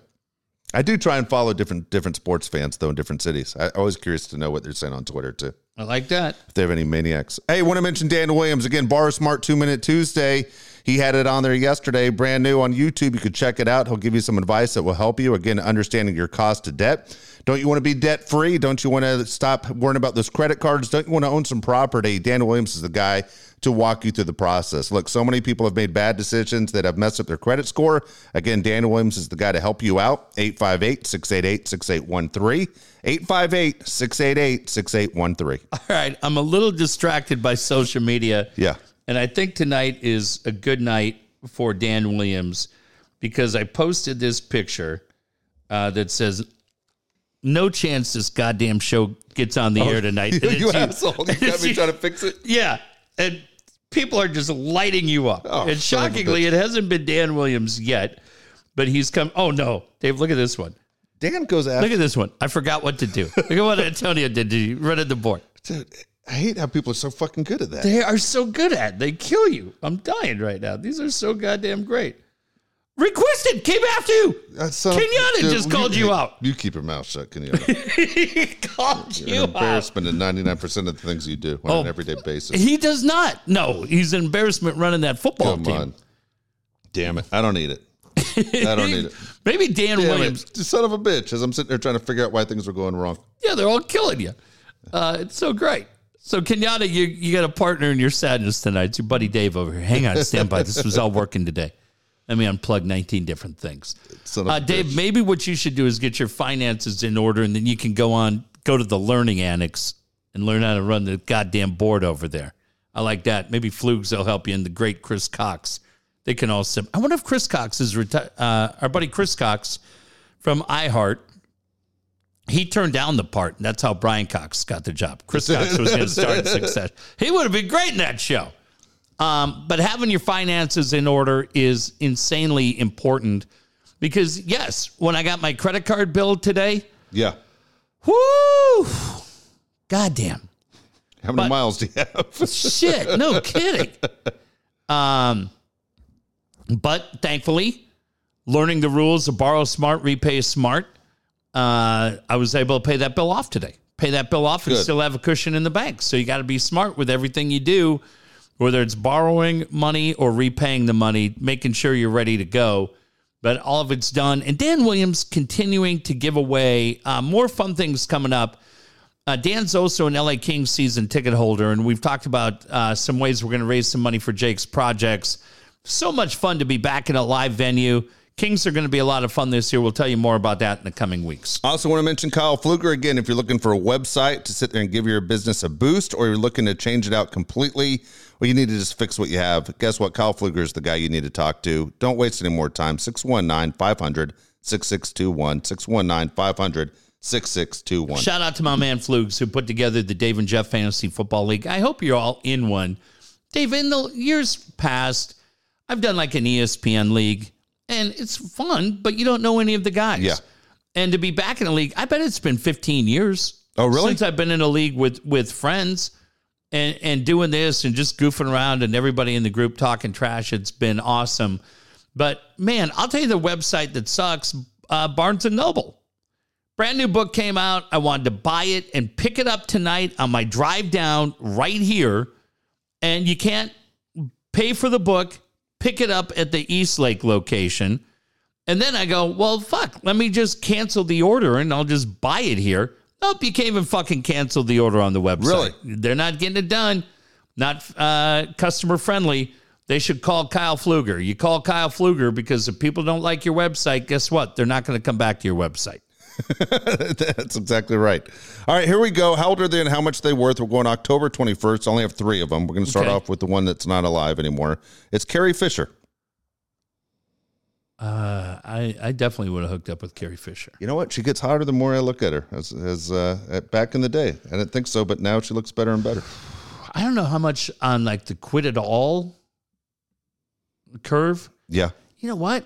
Dave, I don't think I'd have to quit it all. I think I'd have to do it all. Carrie was a rock star, yeah, man. she was. Super cool. I'm going to say Carrie Fisher would have been uh, 67. 65. I'll say uh, 40 million. A lot more than that. No shit. Yeah. How much? more. 425 million. Dude, she was very cool. How about that? Yeah, I liked her. It's a lot. Kim Kardashian. I've seen a lot of her. Me too. She knows what, What? she's doing. Yeah, talent. um, I think she is. Oh, that's a good one. I haven't thought about how old she is. For is she thirty five? She's 41. No shit. Yeah. All right, how about this fucking number? I'm gonna say eight hundred seventy five million. She's a billionaire, man. $1.2 billion. God damn. Yeah. Good for her. How about that? She seems cool. Yeah, she, she does actually. She was great on Saturday Night Live a couple weeks ago. Was she? She hit- killed everybody in her family on the monologue. She went Good. after Kanye. She went after her mom. Went after her sisters. It was really good. Again, she didn't write it, but Yeah. she had to read it and agree to it. She was outstanding. Good for her. Here's one that you've met, Judge Judy. What a bitch. Yeah, right. Did you throw her one? No, I would not. Not even to tell you, I banged Judge Judy. I think her husband would let you. Yeah, he probably would. He Judge Jerry or whatever his name is. Jerry, Yes. Judy, you okay over there? Rusty, you get out. Oh, that's Mary's husband. Sorry. Um, dude, she's loaded. She is Uh, I gotta think about how old she is. I'm gonna say she's 81. 79. I'm gonna say 700 million. No, but you know what? Not bad. It, it's funny. Out of the three people I just mentioned, all women, Yeah. Uh, Carrie Fisher is the least amount of money, Wow. which was 425. Judge Judy is $440 million. God damn. Yeah, how about that? Yeah. I think I, I might. Oh my God. Here we go. All right. Five random questions. Okay. What is the one thing people would never guess about you? Oh, I like that. I like that. You're pretty open on the show. Yeah. I don't know if I have one. I'd have to think about yeah, that. I'll, I'll go. I think my most um, embarrassing thing, and- and you've you've brought it up before. Yeah. I can't get enough of these Real Housewives shows. I, I watch way too much. It's embarrassing as shit. If Jeff would have walked in at, at the wrong time, basically you would have seen me watching the Real Housewives of Beverly Hills reunion over the Dodger game. Uh, I'll tell you this. I think this would be it. I know. I remember. I remember details like dates. Yeah. Really well. And uh, November 11th coming up is an incredibly important date for me. Okay, it's also Veterans Day. Yeah. Well, that's pretty awesome too. But um, November 11th is a great day for me. And I remember uh, everything that happened that day. I remember the whole day, like how it, it came together and kind of brought somebody uh, into my life. And it's great. And I like, like she gets a kick out of it because I was a hundred percent wrong. Like when you meet somebody, Yeah. and there's a little bit of an energy, and you start kind of thinking like different things in your head. Um, I was one hundred percent wrong on everything that I thought, but I remember throughout it, the meeting took place. We were at an event together. There was like a seven-hour event. Yeah. So we would uh, kind of chat, fifteen minutes. She'd go her way. I'd have to do my thing, circle back, chat for 20 minutes or so, uh, circle back, the whole thing. And um, yeah, I remember every part of it, like certain details to the day. I cannot tell you what I did yesterday. Uh, there's a lot of shit on like Friday and Saturday that I don't necessarily remember, but on the dates that you need to remember, I remember more details than I probably could Cool. which is great because and I'm uh I think this would probably surprise people. Um birthdays mean a lot to me. Yeah. And it's like you were saying with that guy, I was put into my head by my pal Erica, who said she I always thought birthdays were great, but um she would be in the mindset of that gentleman you spoke of earlier, Matt's Yeah. stepdad. Um, because her we talked about this with her birthday a couple of weeks ago she always said to me, Your birthday is great because it's the day that you came into the world, which eventually led to you coming into my world. And so I stole that from her. So birthdays matter a lot to me for Cool. for my kids and then those closest to us. Well, we have a very good mutual friend, November 11th. You know whose birthday it is? Uh Crystal. Exactly right. Yeah. Which Yeah. cracks me up because mine's on the 13th, hers on the 11th, and then And I'll, she always wishes you happy birthday on the wrong day. uh, yeah, she'll I'll wish her happy birthday on the 11th, and then on the 13th she'll say, "Hey, I, I'm sorry I missed your birthday." every year. We've only known each other for like 26 years. Yeah, every year. It's the craziest fucking thing. She does. Yeah. And she doesn't do it to be funny. No, not at all. She's just always apologizing. I'm, I'm so sorry. I'm, I'm late to your birthday. No, it's today. You got it. What artist can you listen to over and over again and never get tired of them? Goddamn the Beatles. Fuck no. Fuck no. Funny you said you like the Doors. I hate the Doors. I like uh I like a lot of the doors, but there's a lot of shit that I can't listen to from them. Yeah. Um John Chalesnik used to play the Doors on every show. He loved the Doors. When I used to work Yeah. with the Doc, man, always playing the fucking Doors. Dude. I, I was like, fuck the Doors. dude, LA Woman's fucking great. Live Glory is great, but um You know what the craziest thing about the Doc, John Chalesnik, is? what's that? He's like, you, you ever meet him? He's like six five. You know, are seen him. talking about? Yeah. Okay. Yeah, I know very you know. Used to play basketball at Kansas State. Played with Mitch Richmond. Yeah, great dude. He's like six five, but wears like a size eight shoe. And I used to go, how do you not fall over? I just could not stop looking at his feet. Chesy's fucking great. He is a great guy, but Chesney's those the great. small feet always threw me off. I love that dude. Um, what artist could I listen to uh, over and over? Again, it's like every band. You get you, get you have to turn them off. There's not one group that I can listen to every day over and over and say I never get sick of them. yeah, no, you, you got to kind of blend through it. I mean, I'm old school, man. I like the Stones, I like the Who, but I I love Foo Fighters. Yeah. Um, You couldn't do it every day. Can you imagine No. it's the same group every day driving to work every no, single day? I mean, I mix in Linkin Park. I mix in Pearl Jam. You know what? I was never really. I mean, I love Dave Grohl.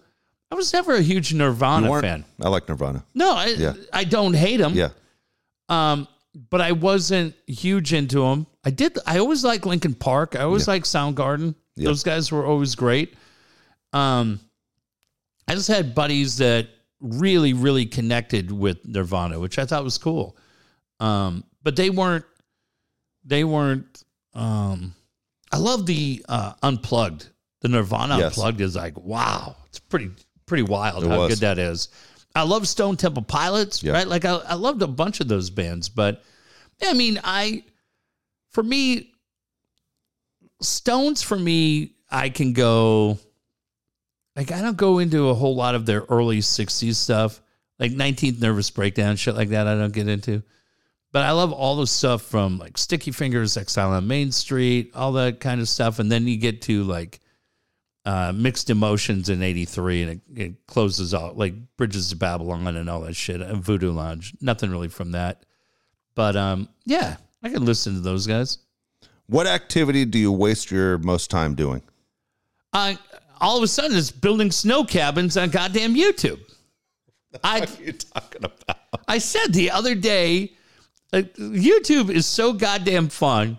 It's it's goddamn great, and I might have to subscribe. Uh, uh, just another meaningless subscription where you where you can get YouTube without the ads, right? Yeah. Now, it used to be productive because I would watch these little. There's a guy, Kent Rollins, Dave. He's so fucking funny. He's this cowboy and he's out in this field somewhere and he's always cooking. So he's making anything from burgers to sandwiches to chicken fried steak. He just makes all kinds of cool shit, right? He's super funny, charismatic.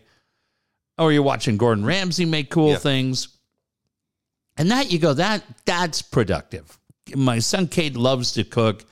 So he and I love watching the different ways they're they're preparing, or they're whatever the case may be. Breakfast, lunch, dinner doesn't matter. It's really really fun.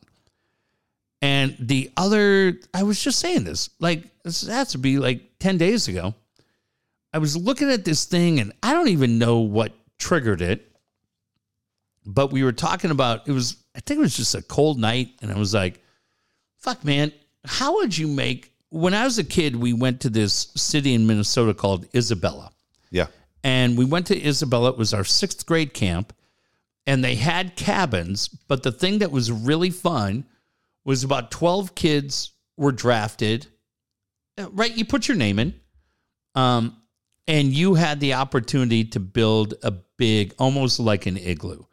You built the igloo, and then you stayed in the igloo overnight. Well, when you're sixth grade, you're like, this is fucking cool, right?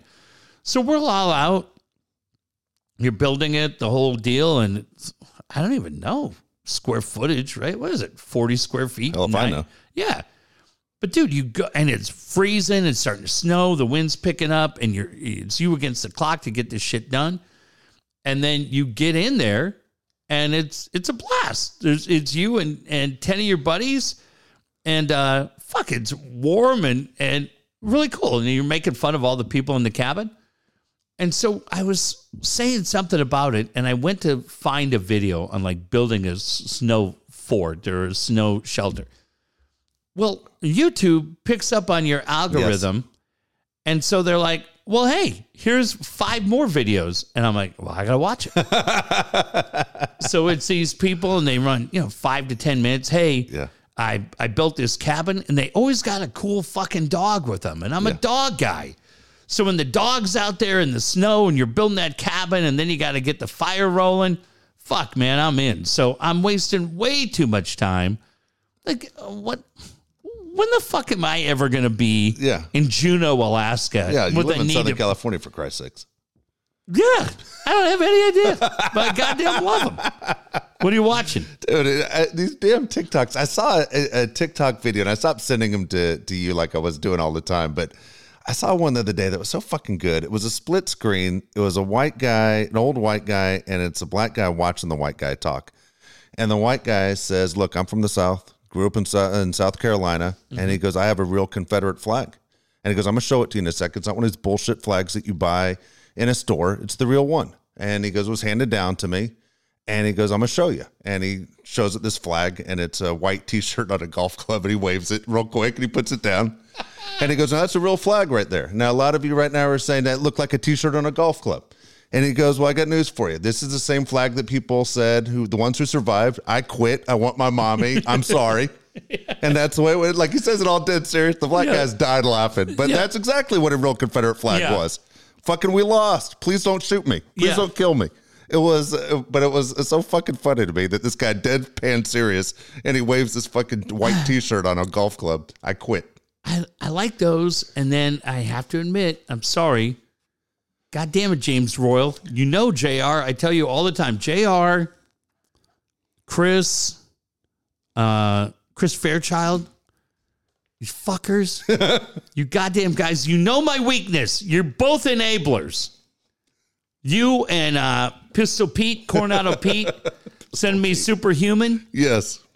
But uh, uh, Chris Fairchild and JR send me these random street fights. Yeah. And the other day, they sent me a great one. Did you see the Viking fan at Carolina? I did. I did see that one. And he's running around in his white shorts Yeah. and he won't. And I just was begging for that guy to get smoked. Yeah.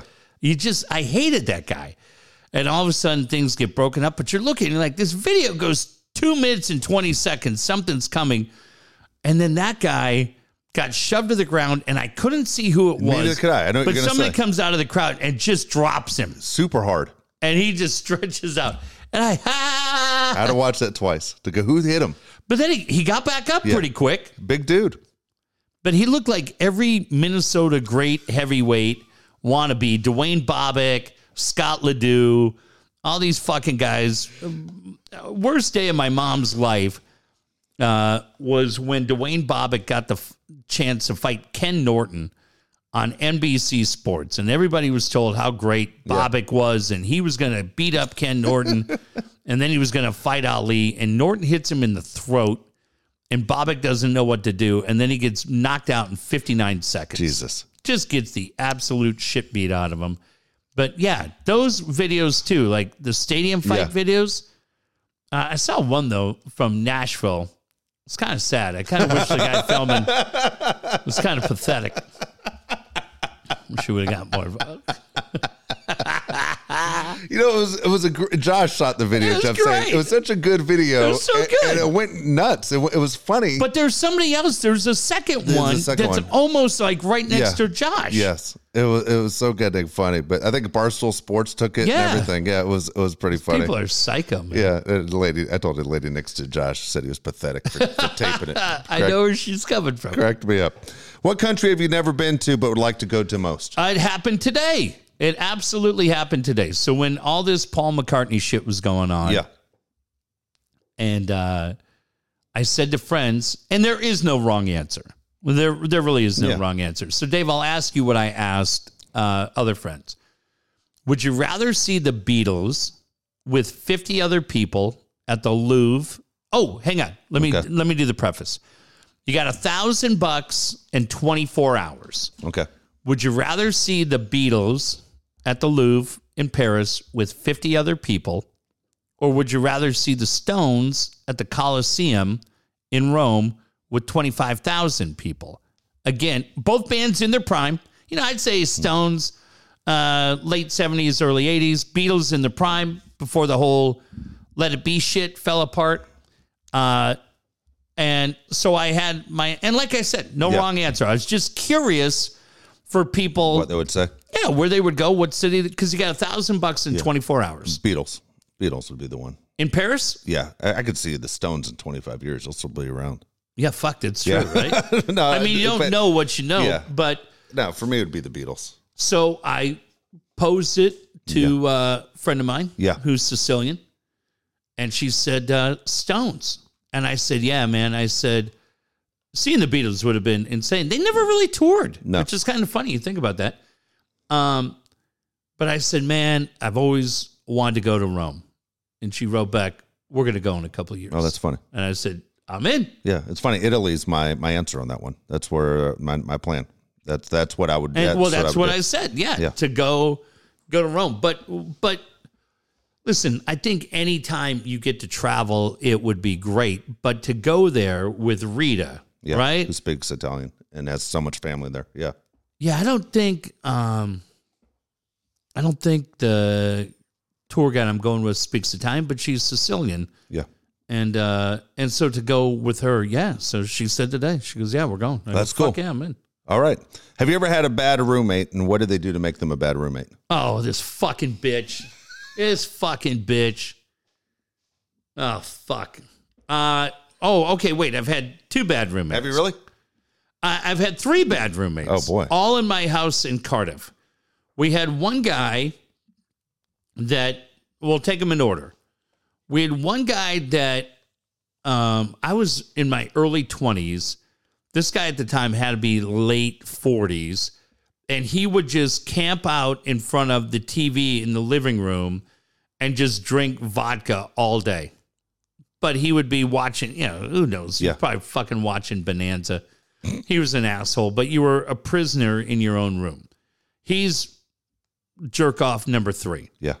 Jerk off number two took some medication for, I think he was like the first diagnosed victim with irritable bowel syndrome.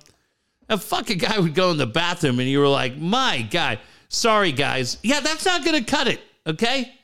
That's not going to cut it. That can that candy cane uh, candle you put in there, uh, that's not helping. Holy cannoli. What happened? That's not gonna cut it. Now, we had another roommate who wins it. She wins the title, Yeah. Liza. Now, the first month that she lives with me, she gets drunk and falls down our steps, like absolutely looks like the scene in Step Brothers. She's got a short skirt on and nothing underneath. So, yeah, any questions you had were answered immediately. However, I have said that when I lived in London, the coolest thing that happened for me is I got a job working for Mickey Duff, the boxing promoter. And so every th- Thursday night and Saturday night, I would work at either York Hall or some of the other places uh, selling tickets to the fights. And my compensation was 25 pounds, uh, two beers, a sandwich, and a ticket to the fight. And I thought it was fucking great.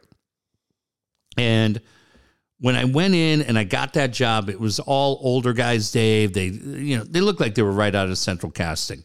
They didn't want anything to do with me, but I showed up every day. I did my work and I worked for these guys for like a year.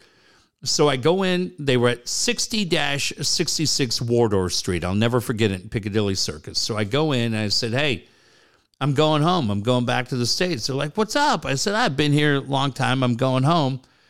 And they said, Okay. And they said, uh, Well, when are you leaving? I said, I'm leaving like two weeks. They go, I, they go, Okay, will you still work? I go, Yeah, I want to keep doing shows. They're fucking great. 25 pounds, two beers, and a sandwich. It's insane. So at the final show that I did, they said to me, Hey, stop by the office before you leave. We want to see you. And I said, Okay. And they're like, No, seriously. I go, No, of course. I'll come by to say goodbye. So I go by, say goodbye to Mickey Duff, to Mike Barrett, the, the fight promoter, and all the guys in the office, and they're great. And they go, Hey, we got something for you. And it looked like an old fashioned, you know, like how they drop newspapers off and they got kind of Yeah. that rope that's tied around it. They had gone through, and I don't ever know who did it, but they went through and they put together a collection of fight posters. And they pulled fight posters that they had made for every show that I worked. Yeah. So every show that I worked, it was a small bundle, but it probably had to be 50, 60 posters that were put together and they gave it to me. And I fucking lost my mind. I couldn't believe that they did it. So I get those home from uh, from London. I come back to Cardiff, and it's like the third night I'm home, and that dumb bitch spilled a fucking drink because she's No a way. drunk and ruined the 60 fight posters. Ah. and I I would have hired fucking I, who would I have hired? Rose. Probably if I knew Rose back then, Rose would have fucking fucked her up. They got like guys, you can't even you can't. I don't know. I'm sorry, you can't yell at her, right? That's just not my style.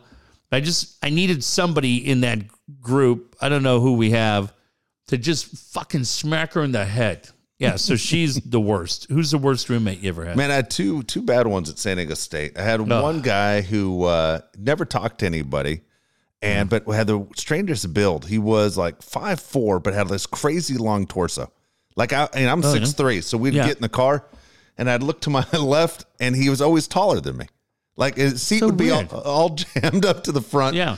And then he was all taller than me. And then one time there was a blow up in the in the apartment with the other guys, and uh, they start yelling. And then one guy yells at him. He goes, um, "What's the deal with your big torso?" he yells at him, and the guy goes, "I just want to let you know I've been complimented on my large torso." And he goes, "By who? Horse trainers?" And that guy fucking got his feelings hurt and fucking wa- uh, walked out and never came back. Oh, And then I had another roommate who never never went to class, just laid on the couch watching Leave It to Beaver every fucking day, wearing these red sweatpants. And then he was constantly either watching TV or jerking off. And we're like, get the fuck out of here. get out of here. And he'd tell me as I'm leaving for class, he'd hold up that TV guide and he'd say, This back page, man, is right on the money. It tells me exactly what my sign is and what I'm going to do. I guess it's taking to wear red sweatpants every day and jerk off. And, Yeah. And then he's Fucking weirdo. He got, yeah, he got tired of me. And the, the move that I, I felt bad at, I remember there are four of us in this apartment. Two guys are sitting on the couch. And I'm walking out with this guy. We're gonna go to the grocery store or something. And I Yeah. and this is this is like 1989, 90. And I just cut my mullet. All right. I was so proud to have a mullet because I, I couldn't have longer hair in, in high school. Right. And uh, just cut it. And this fucking guy decides he's going to whack me across the neck. Ow! And he smacks my neck. And I just turned around and I punched him in the face and knocked him out cold right there in front of the other two guys. And uh, they just stared at me like, dude, you crossed the line. Yeah, You know, you did. you, you 100% crossed the line by knocking that guy out. And then I, I felt terrible, man. The guy, he didn't forgive me. No, that was I'm glad. that was it. But I, glad. I did overreact and I dropped that dude. But man, right in front of my, my two buddies who just their mouths dropped open, like, what the fuck are you doing? Yeah, Can't I go think punching one of the guys that lives here in the face. I think there's a lot of people that have looked at your actions on social media over the last Including 20 Vera. Sorry, Vera. Jesus. I'm about her calling you out? That's it. That's my move here to hit on a woman right there in front of everybody. Fuck. Oh fuck! All right, how about you? Hey, are those two fucking maniacs coming in here Sunday? Yeah, they're supposed to. Steve and Mike are supposed to come in. Yeah, I think it's scheduled for Sunday. It is. I think Mike the show. said he was in. I saw Mike last week. He said he's in. okay, so the show we've been waiting for, I think, is going down this Sunday, which will Yeah. be great. Yeah. So uh, we'll uh, we'll get down here early because Steve's got to get up, and it's a long drive back to fucking Encinitas. So we'll try to tape it maybe by seven, Yeah. and then uh, and we'll be up and rolling. So Good yeah, deal. that's it. Okay. We'll see you guys Sunday, everybody.